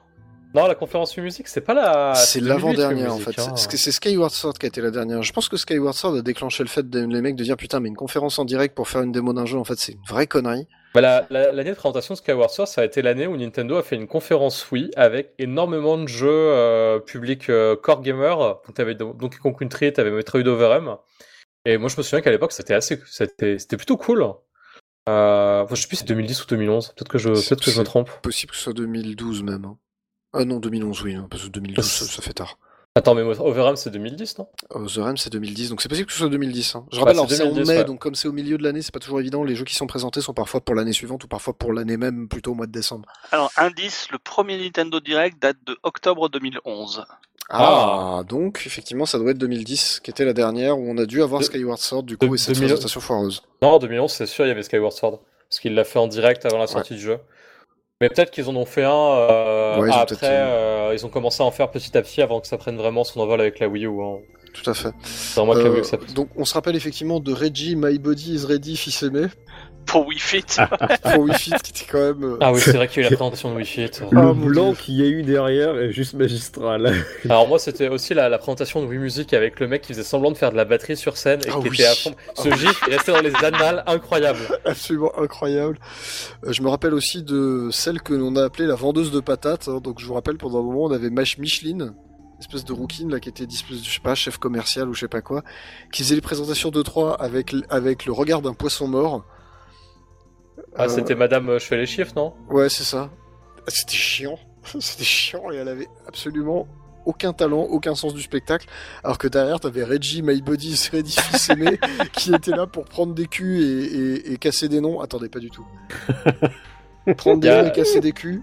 Non, attendez, c'est. Peter des culs, pardon. Non, mais c'est compliqué aussi. Il y La, a- confé- les- la, en- fa- la fameuse conférence. Konami de la, de la PS3, euh, le 1000 Em- Enemies, le Giant Ah oui, avec le Crabs, mec qui était complètement pété. euh. qui était Oh là pété, mais là. défoncé le gars. Ah oui, t'as la Ridge Racer, remember that one? Ah, le, Ok. le Giant Enemy Crab aussi avec la présentation de la PS3, euh, qui est devenu Ouais, aussi non, un mais- bon mème. euh, ouais, il y en a eu pas mal hein, là-dessus. Non, non, mais des, des, des, des conférences 3 mythiques avec des moments de malaisance mythiques, il y en a quand même eu un certain Il nombre. il y en a eu beaucoup, et un peu partout d'ailleurs, hein, quel que soit le, le constructeur euh, et compagnie. euh. Il y, a- il y a un truc aussi, moi, que je m'étais rappelé sur le 3, euh, outre le fait que après les présentations, on allait, on allait, une ou deux semaines après, on allait manger des petits fours avec Mortal pour tester les C'était jeux. bien ça. Ça, C'était cool. Euh, en fait, en deux- la, la première présentation de Xenoblade, c'était en 2009, à un E3, mais genre en catimini, c'était une bande-annonce qui était même pas sur le show floor. C'est vraiment, ils ont fait ça en douce, ça s'appelait Monado Beginning of the New World, et c'est passé Monado, inaperçu. oui. c'est passé complètement inaperçu avant qu'il l'annonce vraiment en- la- l'année d'après pour la, la sortie japonaise. Et euh, moi, je me souviens avoir, avoir vu ce truc sur Wii, j'ai fait, mais qu'est-ce que c'est? Je savais juste que c'était par Monolith. Et donc Et tu t'es dit, ah, les mecs qui font Disaster? Attendez. Exactement. Des mecs qui font Batten Ketos, surtout, moi, c'est plus ça que je, À c'est ça que l'époque, je ouais. pense quand on parle de. Voilà. Bon bref, c'était euh, voilà, ça, petit, petite séquence souvenir sur le 3, je pense que on, on a déjà évoqué euh, souvent des trucs mythiques, je pense notamment quand on a fait la rétrospective de la Wii, on avait évoqué tous- toutes ces conférences mythiques avec My Body's Ready, euh, la, la conférence Wii Music avec le mec qui était, était beaucoup trop à fond dans son truc. euh, le Skyward Sword, enfin voilà, c'est- les épisodes. En fait, le, le- la, la période la plus marquante de ces conférences au 3, ça a peut-être été la période Wii finalement, parce que celle qu'il y avait avant. C'est Ah, là c'est- où je m'y suis remis à fond. hein, c'est- Bah, c'est celle où il y a où Nintendo. Enfin, ça, c'est là où on avait le streaming vraiment euh, pour accéder aux conférences. Et Nintendo, c'est vraiment des conférences à l'E3 et pas des Nintendo Direct de 3 comme ils ont fait. Et d'ailleurs, juste pour finir sur comment ils faisaient, euh, à partir du moment où ils ont fait des Nintendo Direct, ils ont aussi vraiment embrasé le streaming à fond avec leur euh, département localisation aux États-Unis. C'est-à-dire qu'après le Nintendo Direct, euh, tu restais sur la chaîne genre quelques minutes de plus. Et ils commençaient à streamer les jeux, genre ils en faisaient euh, une heure sur chaque jeu qu'ils avaient à présenter. euh, Tout à fait. ouais. parfois deux trois fois pendant le ils revenaient sur le jeu deux trois fois pendant la période de l'E3 et quand t'étais euh, quand t'étais à distance et que t'avais pas accès à ça c'était cool Bah, des fois, ils effectivement, ouais.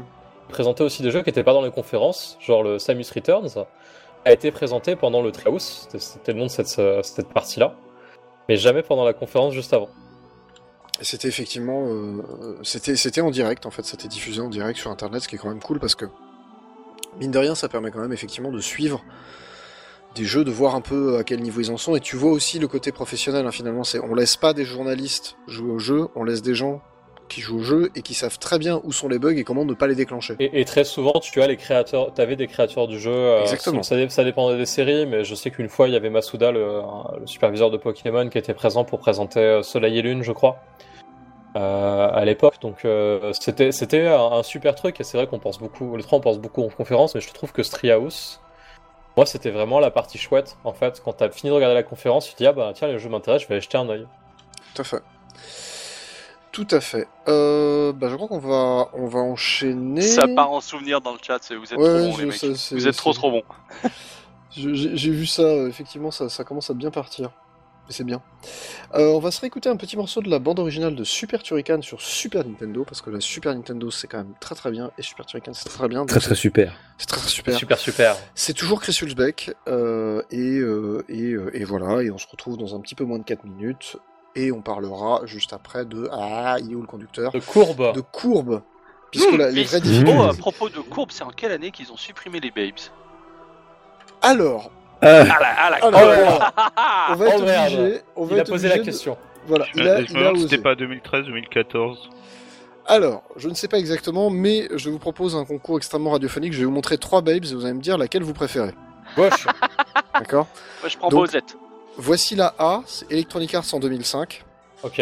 Hmm. Hmm. Voici la B. Est-ce qu'elle est vendue en kit celle-là? Alors, euh, non, elle était entière. Voici la B, un cosplay de Tomb Raider en 1999. C'est très Est-ce qu'il y a des pyramides dans le soutien-gorge Non, elle n'a pas de pyramide dans son gorge. Et voici la C, Yves Guillemot 2012. Ah Viens, baf, baf. Alors comme Babes, moi je suis désolé, je choisis Yves Guillemot 2012. voilà. Bon bref, non, les- alors les Babes, c'est, c'est, c'est, je, je non, je, je, Non, je- j'ai pas envie d'en parler. C'était scandaleux, déjà à l'époque. C'était scandaleux. Déjà à l'époque, c'était scandaleux. Déjà à l'époque, c'était scandaleux. Bah, Midway était très, euh, très coutumier du, du fait. Oh, il y en avait partout. Ouais, mais Midway, t'avais les plus. euh, C'était vraiment le grand n'importe quoi. Bref. Les plus Allez. flûtes. Fermons, fermons cette parenthèse. Donc, Super Turrican sur Super Nintendo, c'est le thème qui s'appelle Credit, donc qui est la musique de fin. Et on se retrouve dans un petit peu moins de 4 minutes. À tout de suite. À toutes.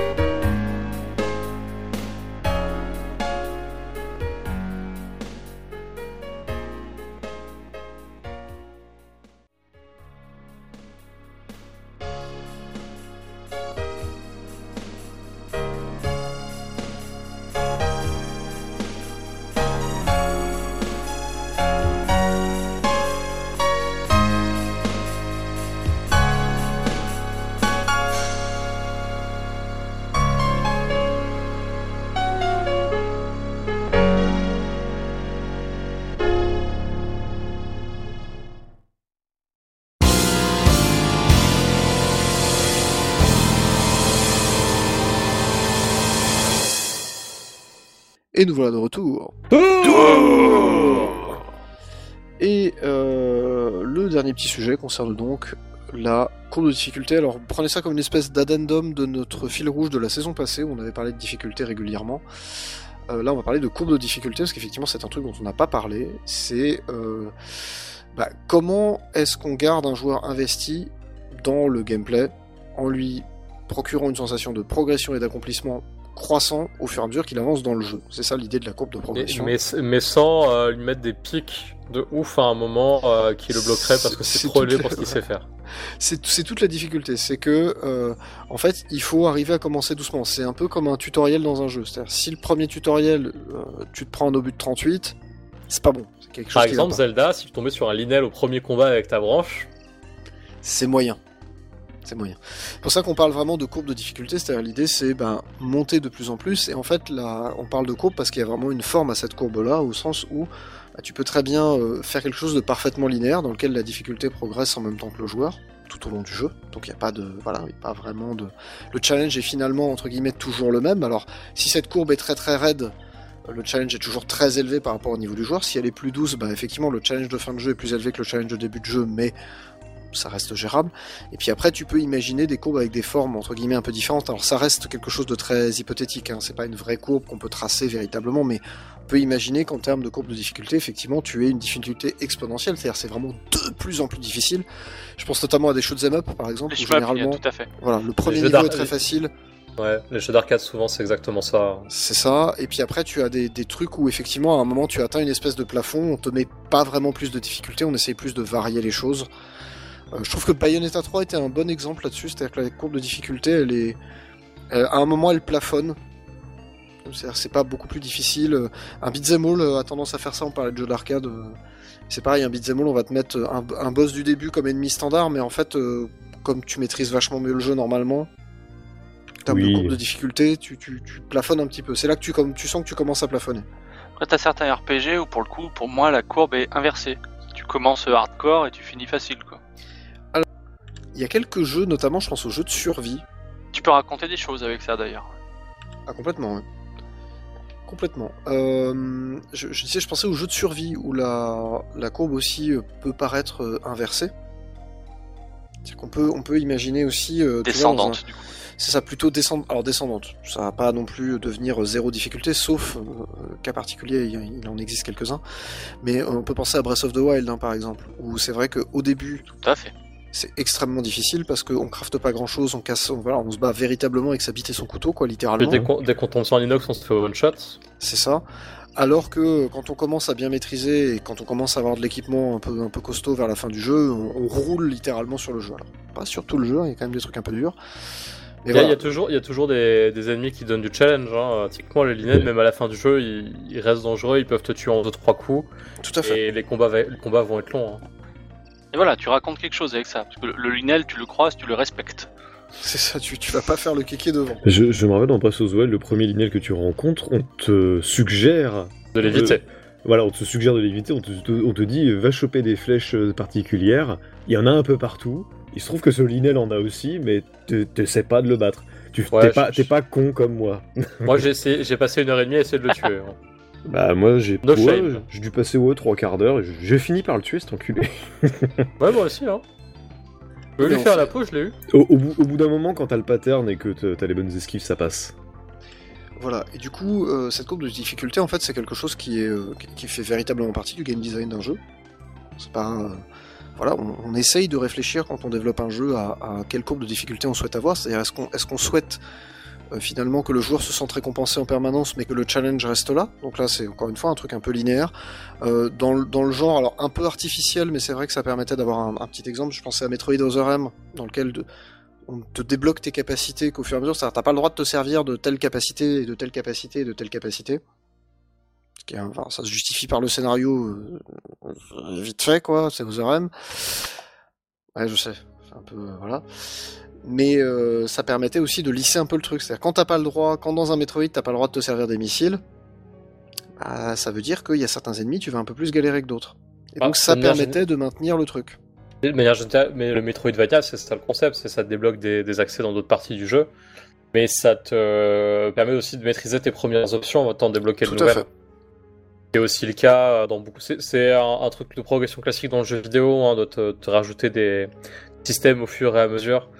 Euh, L'exemple le plus récent qui me vient en tête, où c'est vraiment clair, c'est Xenoblade 3. Où petit à petit, on te rajoute euh, les chain attack, euh, le mode. la transformation en Ouroboros, les héros qui débarquent, donc les héros dans les chain attack, etc. etc. Pour, moi, l'exemple le plus, le plus criant, on, reviendra sur l'exemple que tu avais donné, Jean, dans le conducteur, parce qu'il n'est pas inintéressant. Pour moi, le bon exemple, c'était le, le premier niveau de Megaman X. Premier ennemi que tu croises, il te fonce dessus, il est au niveau de ton canon. Bon, donc tu tires dessus, c'est tout con, tu l'élimines. Le deuxième, il est plus haut, donc faut que tu sautes et que tu tires. Donc déjà, c'est un bon tuto, mais en plus, ça te montre, ça, ça combine les, enfin, ça, ça rajoute un élément par rapport à ce que tu avais avant. Donc pareil, on augmente un petit peu le challenge. Puis ensuite, euh, on va avoir un autre ennemi où il va falloir que tu sautes par-dessus un précipice. Donc, il faut que tu sautes par-dessus un précipice. Et souvent, Megaman a tendance à faire ça. C'est-à-dire à te montrer une première mécanique, en te disant, bah, regarde, il y a un précipice, faut que tu sautes. Puis en te disant, en te montrant un ennemi, regarde, il vole vers toi, faut que tu lui tires dessus. Puis ensuite, en te disant, bah, ah, il y a une plateforme où faut que tu sautes et il y a un ennemi, donc faut que tu arrives à combiner les deux. Et effectivement, on parlait de, dans les Metroidvania, c'est aussi un grand classique, ça, de te mettre déjà un, on, vient de te donner un pouvoir, on te permet de sortir de la salle dans laquelle tu l'as trouvé, par exemple, en l'utilisant. Je pense à un double saut. Donc, euh, si tu chopes pas l'objet au milieu, tu peux plus sortir de la salle. Donc, tu le chopes, t'as ton double saut, et on te montre au départ le double saut de manière toute bête, en mode, vas-y, fais un double saut, tu sors de la salle. Puis, on te combine un double saut avec un saut mural, puis machin. Et en fait, effectivement, on fait monter un petit peu la difficulté pour te montrer, bah, oh, tu vois, on peut commencer à combiner des trucs un peu plus compliqués. Là, t'es dans l'accompagnement, du coup. T'es plus dans l'accompagnement. ouais. Il y a, il y a Mario et. Enfin, les jeux de plateforme Nintendo, et principalement Mario Donkey Kong, qui font ça très bien. Euh, pour une analyse plus complète, je vous recommande euh, les vidéos de Game Maker Toolsy à ce sujet. Yes. Tout à fait. Où en gros, la courbe de difficulté, donc t'as la courbe de difficulté globale du jeu, où plus tu vas avancer, plus les niveaux seront durs. Hein. Euh, on tend quand même à ce que les niveaux du monde 8 soient plus durs que ceux du monde 1. Euh, et aussi, t'as les progressions au sein même des niveaux. C'est-à-dire qu'on va te montrer une mécanique euh, dans un environnement safe, et puis euh, au fur et à mesure, on va complexifier le chose. Donc par exemple, ça va être des plateformes qui tournent quand tu sautes en l'air. Tout à fait. Euh, je trouve que c'est un des meilleurs exemples euh, mécaniques. Au début, ben, si jamais, euh, si ja- tu, tu actives, si jamais tu te rates, bah, tu tombes sur le sol, tu remontes. Et puis au fur et à mesure, il y aura des précipices. Et puis bon, euh, s'ils sont un peu euh, extravagants, ils rajouteront un petit truc en plus, genre un rayon laser en cercle. et là, tu vas devoir timer tes sauts et euh, le moment où tu vas faire ta petite, euh, ta petite toupie en l'air dans Mario Galaxy pour, pour passer. Et ça, c'est intéressant parce que du coup, euh, moi, ça me l'avait jamais montré, cette cet exemple de progression. Je pense que je m'en serais jamais rendu compte tellement c'est euh, naturel. C'est naturel. Et tu la retrouves partout, y compris dans. Bah, j'ai les sanctuaires Zelda en tête où euh, Oui. tu, tu rentres, t'as une première salle où on va te faire découvrir la mécanique. Oui. Euh, t'as vu, c'est rigolo, elle dit passe la porte et puis maintenant c'est plus dur. C'est un challenge optionnel pour récupérer le coffre. si Oui, et, ça, et t'es ça, c'est aussi une, une très bonne idée euh, pour, pour euh, te faire réfléchir encore plus sur les mécaniques en jeu. De, effectivement, tu te dis, bah, alors, euh, faut euh, balancer un, un boulet là-bas, et tu dis, ah, mais il y a un coffre ici. Et du coup, mais alors si je balance le boulet comme ça et tout ça, est-ce que je récupère le coffre et tout ça? Ça, c'est le- les sanctuaires de Zelda sont un excellent exemple pour ça. Mais euh, je pensais aussi à, à- au Donkey Kong Country Returns, qui effectivement, quand, quand un, un niveau a un gimmick, d'abord on te montre le gimmick, donc admettons euh, un tir de canon, puis après un tir où t'as le choix entre deux canons, puis après euh, t'as trois canons et t'as des ennemis entre, donc faut avoir un bon timing, et ça continue, après t'as euh, plusieurs obstacles entre le- les deux canons, et du coup, bah, faut vraiment avoir le, bon timing et ensuite faire la bonne série de canons pour pouvoir passer, etc. T'as ça avec les lianes, avec plein de trucs.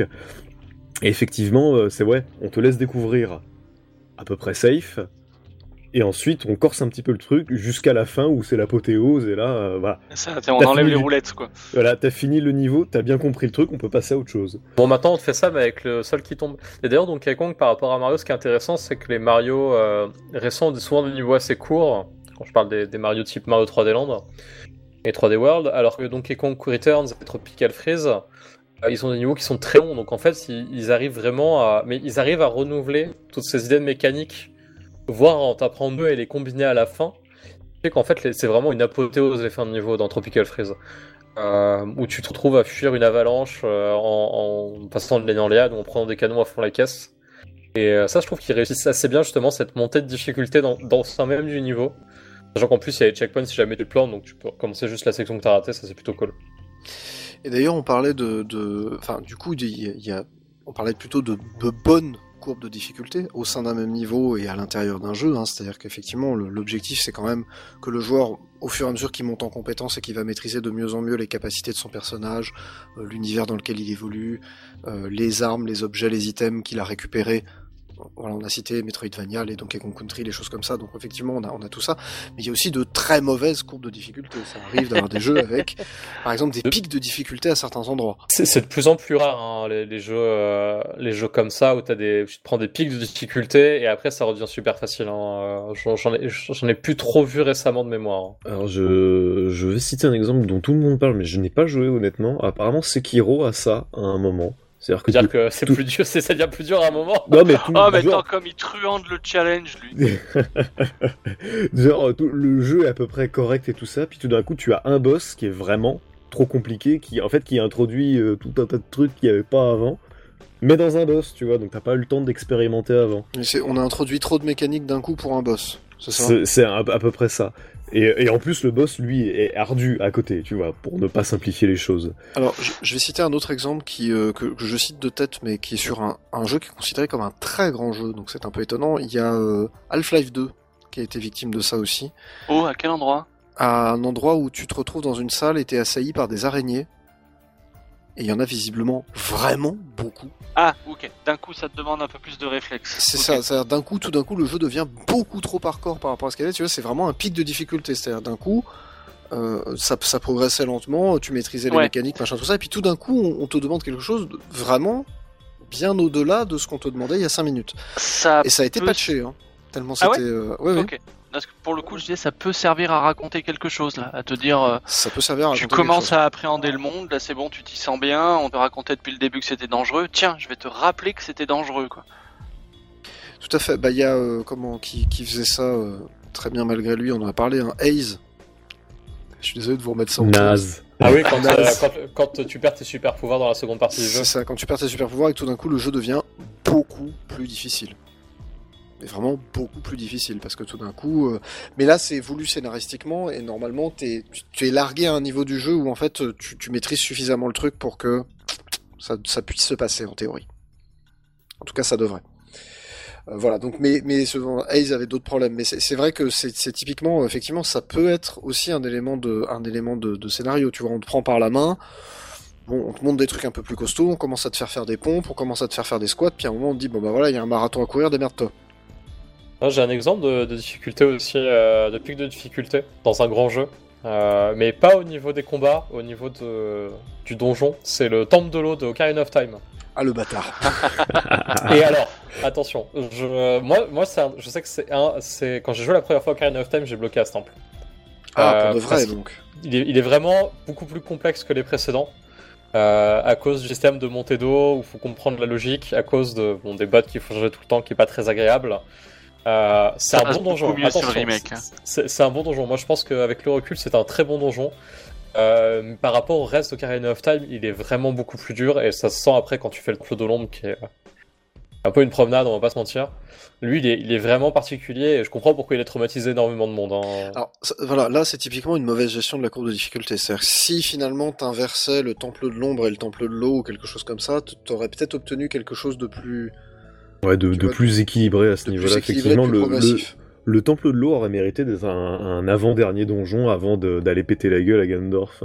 Mais le, je Ouais, me rappelle déjà, en fait, déjà, c'est- euh, le ventre de Jabou Jabou était quand même vachement plus hardcore que, euh, que bah, l'arbre mojo qui sert d'initiation et euh, que la caverne de Dungo. Parce que franchement, euh, Jabou en fait c'est chiant parce que c'est un vrai labyrinthe et t'as plein de, t'as plein de d'issues bloquées et tout ça et tu ne tu comprends pas trop où tu dois naviguer et tout. C'est ça. c'est- Alors, évident. Ouais, mais t'es un peu plus guidé, je trouve. hein. alors, et d- derrière, tu vois, il, y a le- il enchaîne par le temple de la forêt qui certes est un peu compliqué, mais vu que tu as eu cette première expérience, ça passe mieux, tu vois.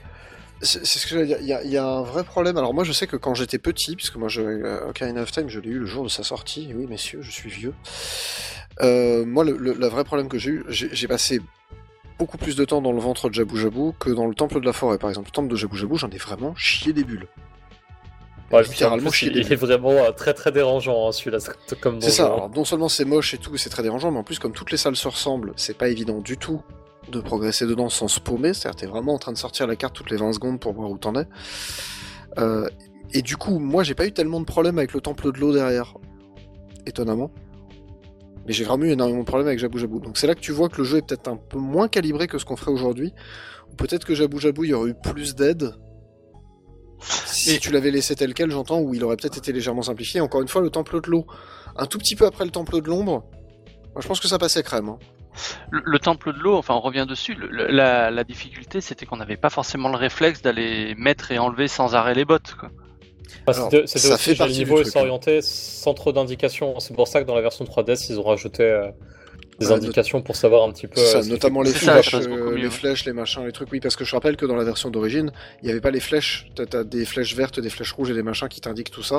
Oui, c'est vrai qu'il n'y avait pas d'indicateur à ce niveau-là. Ils ont fait la même chose temple de la Grande. Buée d'ailleurs, euh, dans Majora's Mask. Un autre temple de l'eau. Étonnamment. aussi- chaud Étonnamment. Alors pour- c'est les courants qu'il faut gérer. Ouf. Ah, c'est dans, ouais, mais dans alors, c'est- Majora, je trouve que le pic des neiges est quand même vachement plus chaud. Alors, le pic trouvé des très neiges est dur. très chaud. euh, Alors, en Et fait, même principe que le temple de l'eau en plus. hein. C'est ça, alors, le pic des neiges le central, central.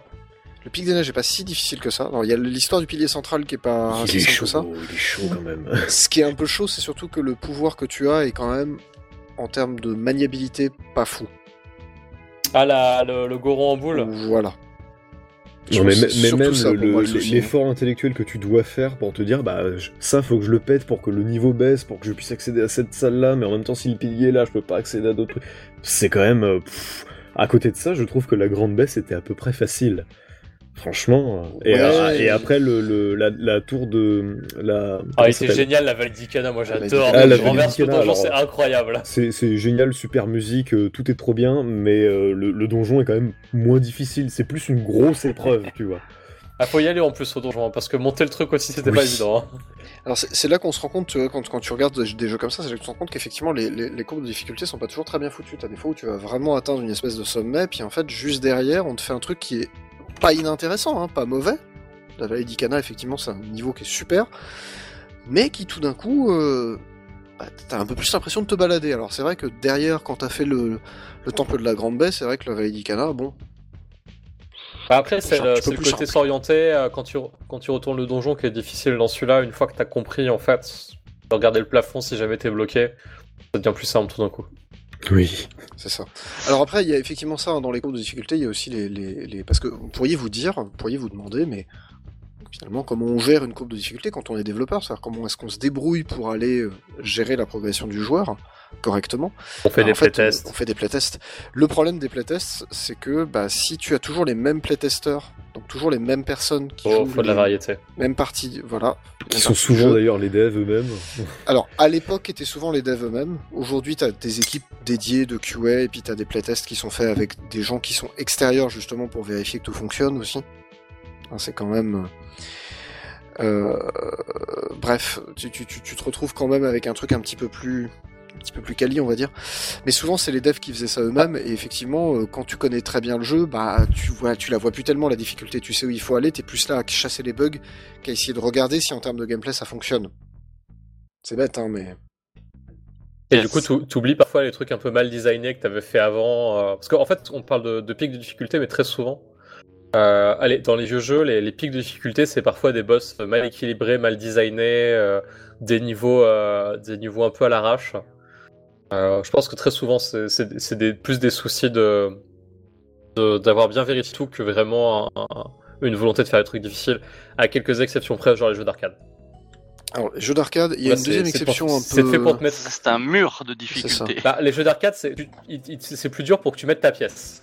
Alors, c'est le but, c'est que tu perdes. C'est ça, une tradition qui est restée très longtemps d'ailleurs. hein. C'est-à-dire que le premier niveau du jeu d'arcade, il est finalement pas forcément accessible, mais ça va, tu vois. t'as- Ils t'accrochent. Il t'accroche. Et le deuxième niveau, il te punit. Parce qu'il faut que tu remettes une pièce. Bah, très, il- bon il te exemple, punit, mais faut, te, faut te punir de, Exactement. de façon un peu juste pour que tu aies envie de remettre la pièce. Parce que c'est, faut pas que, en fait, c'est c'est un peu tout le, tout le problème du truc. Faut pas que le, le joueur se dise ah mais c'est pourri, c'est trop dur d'un coup, c'est débile, tu vois, et genre il lâche le jeu. C'est tout, le problème des pics de difficulté finalement. Et, euh, ça fait aussi partie du truc, hein, mais je rappelle que euh, pendant un long moment, euh, les jeux qui sortaient au Japon étaient plus faciles qu'aux États-Unis. Alors pas parce que les États-Unis aiment le challenge, parce que c'est les meilleurs, mais simplement parce qu'il y avait le marché de la location et que les éditeurs japonais n'aimaient pas du tout le marché de la location. Et que donc faire les jeux plus durs, ça permettait de dire bah tu peux pas le finir en un week-end de location, donc tu vas peut-être l'acheter derrière. Et donc on avait des, des Oh. courbes de difficulté complètement claquées au sol, euh, où effectivement tu faisais les deux trois premiers niveaux et ça passait, puis après c'était euh, c'était le grand n'importe quoi, et donc effectivement c'était ça devenait extrêmement difficile. Ah, Il y a, y aussi que, le cas euh, inverse sur. euh, Vas-y, je te laisse finir.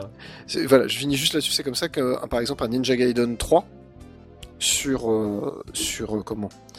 Sur NES ou un bug sur Saturn ou des jeux comme ça. Alors les versions japonaises sont pas du tout punitives. euh, T'as beaucoup de vie, t'as des continues illimitées et tout ça. Et puis sur les versions euh, NES, enfin occidentales, américaines notamment, tu te retrouves avec des jeux dans lesquels t'as euh, juste trois continues.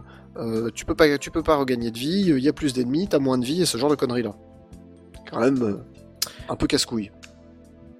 C'est marrant parce que moi, du coup, pour les, changements de difficulté entre les États-Unis et le Japon, je connaissais plus l'inverse. Mais alors, c'est surtout sur les RPG, bizarrement, où très souvent les jeux sont plus simples aux États-Unis qu'au Japon. Un des exemples les plus connus, Final Fantasy IV, Oui. Ah oui, qui a, putain. été, qui a été massacré dans tous les sens. Alors, aussi au niveau de l'histoire, hein, apparemment.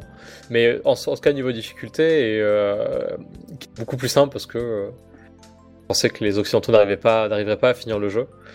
Euh, et c'est aussi dans. bah, Il y, a eu- il y a eu des versions Final Fantasy America, euh, qui est une version très très simplifiée de Final Fantasy, exclusif au marché américain. Euh, je pense aussi aux Fire Emblem qui ont tendance à être beaucoup plus durs au Japon qu'aux États-Unis et en Europe. C'est plus le cas maintenant, mais c'est vrai que jusqu'à. Ah mais avant, je... jusqu'à Jusqu'à Shadow Dragon, euh, Ouais. peut-être jusqu'à Awakening. En gros, le- les, les versions, les jeux qu'on a sur GBA au Japon sont beaucoup, plus- enfin, sont plus durs. mais Oui, ils sont même, plus durs. même GameCube, même alors Super NES du coup non, mais Ah. même GameCube et tout ça, en fait, le- il n'y avait pas le mode difficile du Japon, enfin le mode maniaque du Japon. Chez nous, c'était euh, Alors- le mode difficile normal et en, en général, on avait souvent un mode facile en plus, tu vois. Alors, ça, ça dépend des versions. Euh, parce qu'il y a une petite anecdote là-dessus sur Radiant Dawn. Euh, par exemple, sur GBA, alors je vais commencer par la GBA, mais euh, ils, ont, ils ont simplifié deux trois trucs, notamment les armes efficaces qui normalement font trois fois les, les dégâts, le font que deux fois sur, sur la version occidentale. Et euh, Radiant Dawn, là c'était un peu étrange parce qu'ils ont simplifié des trucs, mais en échange, le mode normal, c'est euh, chez nous, c'est le mode difficile japonais. Oui, alors c'est bizarre parce que derrière, ils ont simplifié, le- les promotions se font plus facilement. Ouais, Genre, alors tu en peux acheter l'item de promotion ou une connerie comme ça. C'était tu absurde. euh. C'était absurde le système de promotion au Japon. Oui, Euh, en gros, fallait, dans- ch- dans- fallait looter un objet un peu au pif et t'en Ouais, avais voilà, genre c'est ça. 3-4 dans le jeu pour accéder au dernier tiers euh, de, de classe. C'est n'importe quoi. ce qui, ce qui était n'importe quoi, et là, du coup, ils ont fait que tout le monde pouvait monter de niveau. euh, bah, c'était aussi l'époque où on changeait, on, on, a- on- on réajustait les trucs entre les versions. hein. Mais je crois que l'histoire de, de l'objet de promotion pour passer à la classe suivante, c'était aussi présent sur le Path of Radiance japonais. Euh, ça, je sais pas, parce avait vraiment pas beaucoup. euh. Après, le préférence japonais à la, à la version maniaque, qui effectivement est réputé pour être très difficile, voire une des versions les plus difficiles. euh, euh, Enfin, un des emblèmes les plus durs, en fait. Mais maintenant, depuis Awakening, c'est la même chose pour tout le monde. C'est casu maintenant. Bon, ouais, mais ça leur empêche pas de sortir le truc hardcore, hein, parce qu'ils ont sorti Bah. Fire Emblem Conquest. Hein. Je jouais effectivement, et puis euh, là, tu parles de cours de difficulté, on, on est bien là en Fire Ah ouais, le chapitre 10 de Conquest, d'ailleurs, on C'est pourra ça. Ah parler non, de lui. non, mais le chapitre 10, le, C'est le, n'importe chapitre, quoi, hein. le chapitre 4 là dans les marais, le chapitre 10, le chapitre 12, le chapitre. Je crois que c'est le 15 ou le 16 avec les, les, les fioles à la con que tu Il y a les, il y a les ninjas des- qui sont. Le, le Et chapitre, les- le les chapitre des ninjas est sont infernal. Mais en fait, Tu vois, dans voilà. jeu, chaque Alors- chapitre est un nouveau Et- mur de et difficulté t'avais où tu passes chapitre- 3 c'est jours. ça. Donc y là, on est bien chapitre dans 20, une... 21, 22, je crois, où t'avais les géants à la con qui arrivaient, et alors là, c'était festival. Putain. Mais tu... Donc on est bien dans une courbe de difficulté qui est linéaire, mais extrêmement raide. Hein. Je veux dire, là, euh, Ah, chaque, non, chaque, t'as- niveau euh, te Non, demande d'être ouais, un peu c'est plus ça. exigeant Chaque, que le chaque précédent. chapitre est un gros pic de difficulté de bâtard, ouais. Là, je me permets de citer euh, excellent youtubeur Esquive la boule de feu. Euh, J'ai terminé sa vidéo sur un, un certain jeu From, Soft- From Software dont on n'a pas le droit de prononcer le nom. C'est Dark Souls, c'est bon. Ah, ok. Non, parce que- On a déjà parlé de Dark Souls. euh, de Non, non, Sekiro avait l'heure. triché en disant Sekiro. Euh, donc, j'ai beaucoup aimé la dernière partie de sa vidéo. Il explique qu'une courbe de difficulté raide, en soi, c'est pas un problème, c'est un, choix. quoi. Mais il faut que tu accompagnes le joueur. Je suis C'est tout à fait vrai. Mais Et, Con- et là, pour le Conquest, coup, les euh, jeux c'est- From Software sont très mauvais là-dessus. C'est- Bah ouais, c'est c'est un peu ça le souci. Conquest, euh, c'est, je veux dire, c'est dès le départ un peu difficile, mais c'est progressif pour autant. C'est ça, c'est-à-dire on t'accompagne, alors en te bottant le cul et en te fouettant, hein, mais on t'accompagne. Non, C'est ça. voilà, si tu reviens sur des, des RPG à, à la Xeno où tu es un peu lâché dans un monde, tu vas comprendre de toi-même que si tu te retrouves face à un gros gorille au niveau 83 alors que tu es niveau 4, tu vas te dire ok j'ai rien à foutre ici, c'est pas le bon chemin, je vais aller ailleurs. quoi. Alors effectivement, Dark Souls ne te le montre pas du tout. hein. Dark Souls te le montre pas du tout. Alors c'était c'était un des problèmes que j'ai avec Dark Souls justement en termes on parle on parle de courbe de difficulté on est bien là c'est que finalement Dark Souls au début du jeu j'allais dire te, te guide un petit peu.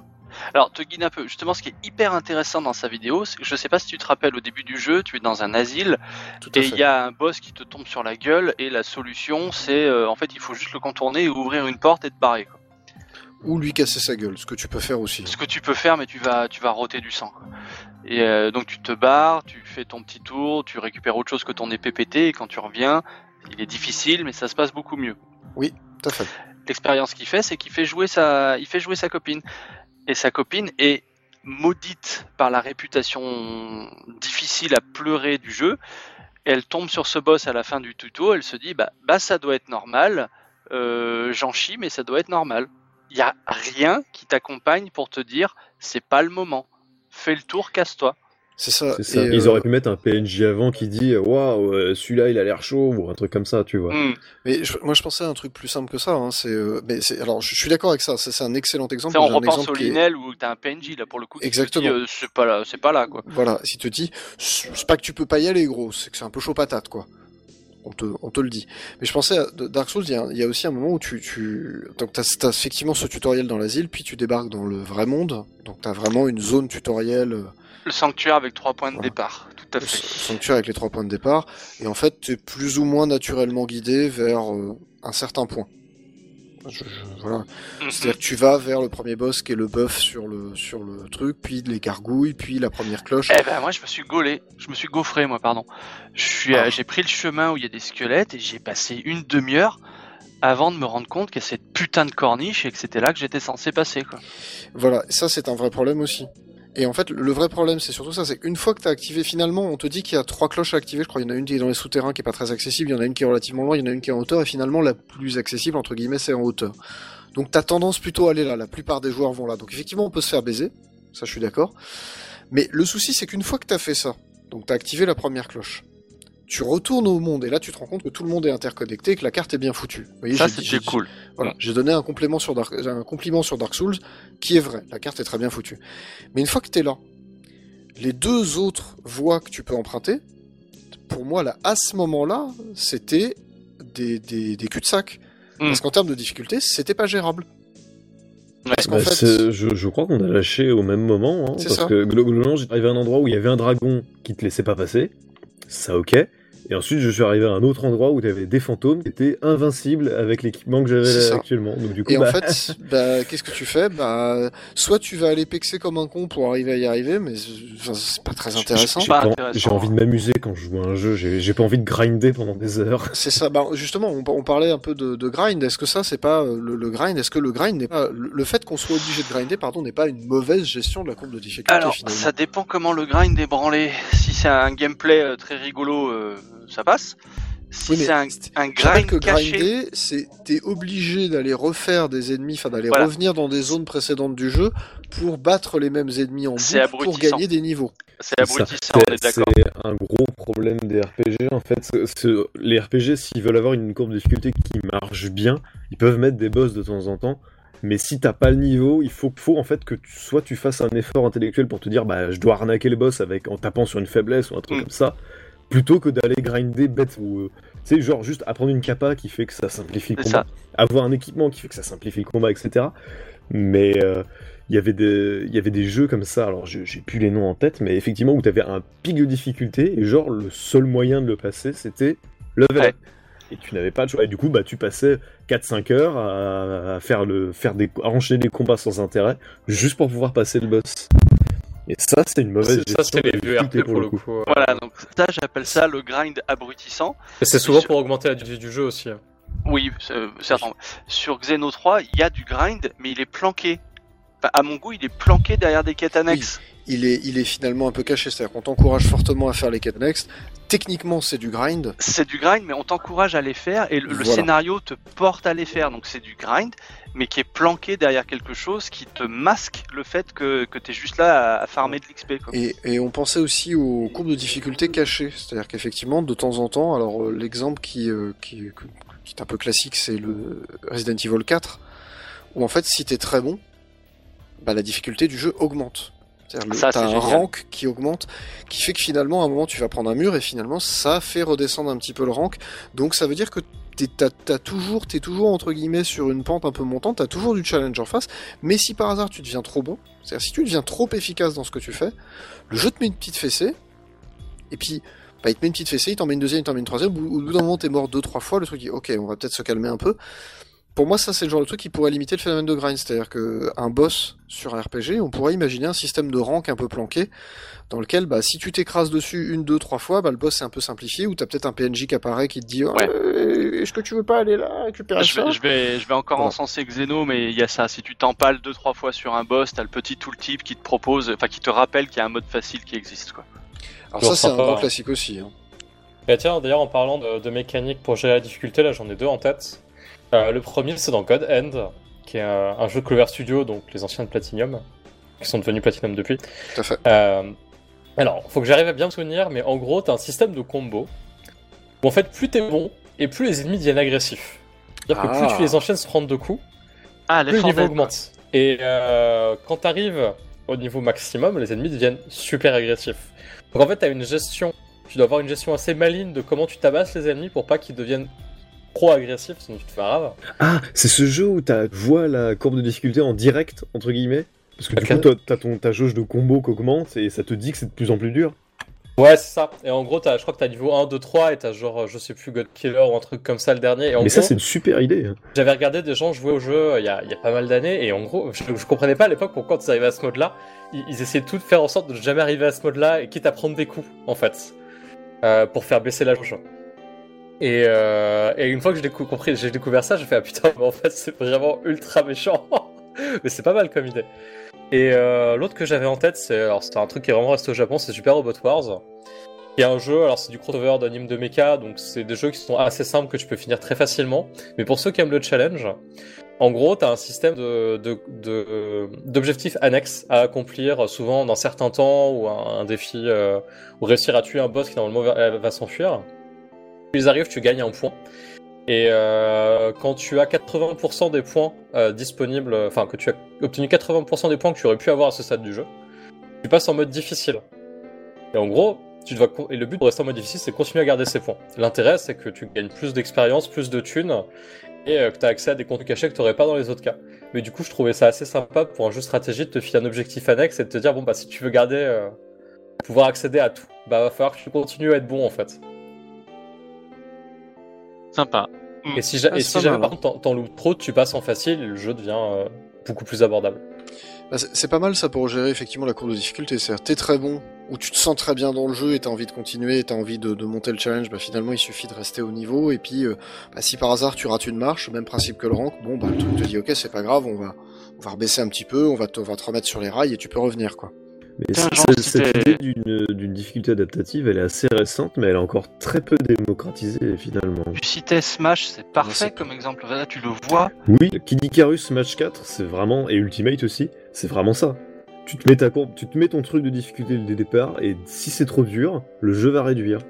C'est ça. Et je pensais aussi à Shovel Knight, qui a le même genre de truc où tu peux volontairement casser les checkpoints pour récupérer des points Oui. ou de la thune. Mais euh, t'es pas obligé. C'est-à-dire la première fois que tu fais le jeu, en fait, t'as intérêt à casser tous les checkpoints pour, pour récupérer. Alors tu, du coup, tu perds de la thune. Enfin, t'as intérêt à casser tous les checkpoints. T'as intérêt à les allumer, pas les casser. Donc tu ramasses moins de thunes, mais le jeu est moins difficile. Et quand tu le maîtrises un petit peu mieux, bah tu peux te permettre de casser un ou deux checkpoints, de sorte à pouvoir avoir un peu plus de thunes, donc pouvoir te payer des trucs un peu plus sympas, et euh, bah, rendre le jeu un peu plus, un peu plus hardcore, quoi. Et ce qui est vraiment très cool dans Shovel Knight, c'est vrai que j'avais oublié ça, il y avait le, le fait que euh, il te laisse accéder à trois niveaux d'un coup, puis ensuite trois, à quatre fait. autres, etc.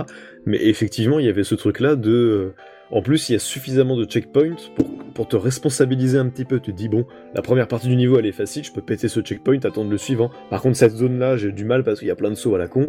Du coup, on va peut-être laisser le checkpoint d'après. Exactement. C'est vrai que j'avais oublié que plus- il avait cette mécanique était très et en plus, effectivement, à chaque, à chaque, comme t'as genre 4-5 checkpoints par niveau, à chaque checkpoint, c'est quand t'atteins un checkpoint, en fait, tu peux décider, bah, soit j'ai un peu galéré sur la section d'avant, je vais le garder, soit finalement c'était easy, je peux me permettre, tu casses le truc. Et puis après, il y a aussi l'autre truc, c'est que si jamais, bah, quand tu meurs, t'as ton sac qui traîne, mais si tu retournes pas au sac, parce Oui. que t'as plus de licence à parcourir, tu perds toute la thune. Donc c'est vraiment un gros pari. C'est ça. Donc c'est vraiment me, un pari. il me hein. semble qu'il y avait un mode facile dans Shovel Knight qui fait que tu pouvais pas casser les checkpoints aussi. Ouais, il y a un truc comme possible, ça. Mais t'as as, ce côté risque-récompense finalement que, qui est intéressant aussi dans, dans une courbe de difficulté. C'est-à-dire tu peux te poser toi-même le challenge. Ce que je trouve intéressant là-dedans, c'est que c'est toi qui gardes la maîtrise de la courbe de difficulté que tu veux avoir. C'est-à-dire soit tu veux quelque chose de très difficile et finalement t'as juste à casser les trucs, soit tu veux quelque chose de très facile, tu n'as qu'à pas casser les trucs ou tu découvres le jeu. Hein, je veux dire, c'est pas interdit non plus.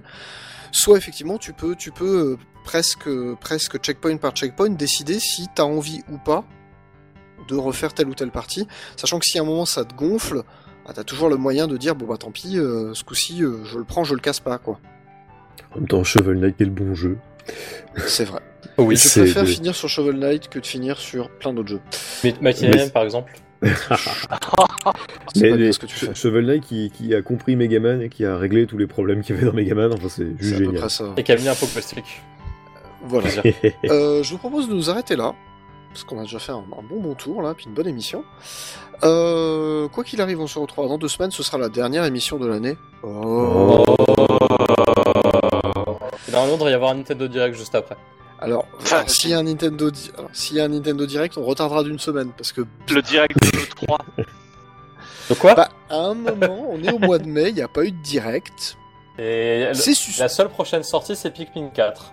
Et qui sort, qui sort bientôt alors qu'on on sait rien. Voilà. Donc euh, bon, on va espérer qu'on ait, des- qu'on ait des nouvelles, mais voilà, il arrive de toute façon. Je ne sais pas ce qu'on fera dans deux semaines, on se, on se dépatouillera, il n'y a pas de... On parlera peut-être encore de Zelda. Peut-être qu'on reparlera encore un peu de Zelda, il n'y a, pas de- y a, pas de- y a pas de malaise là-dessus. Euh, voilà, peut-être qu'on fera un petit peu d'anticipation, peut-être qu'on fera un peu de rétro. On va voir, après tout, effectivement. pour une dernière émission, un rétro, un petit quiz, moi ça je trouve que c'est pas mal, ça, ça finit bien. Voilà, en attendant, on vous fait de très très très gros bisous et on vous dit à dans deux semaines. Ciao tout le monde Ciao Bisous. Bisous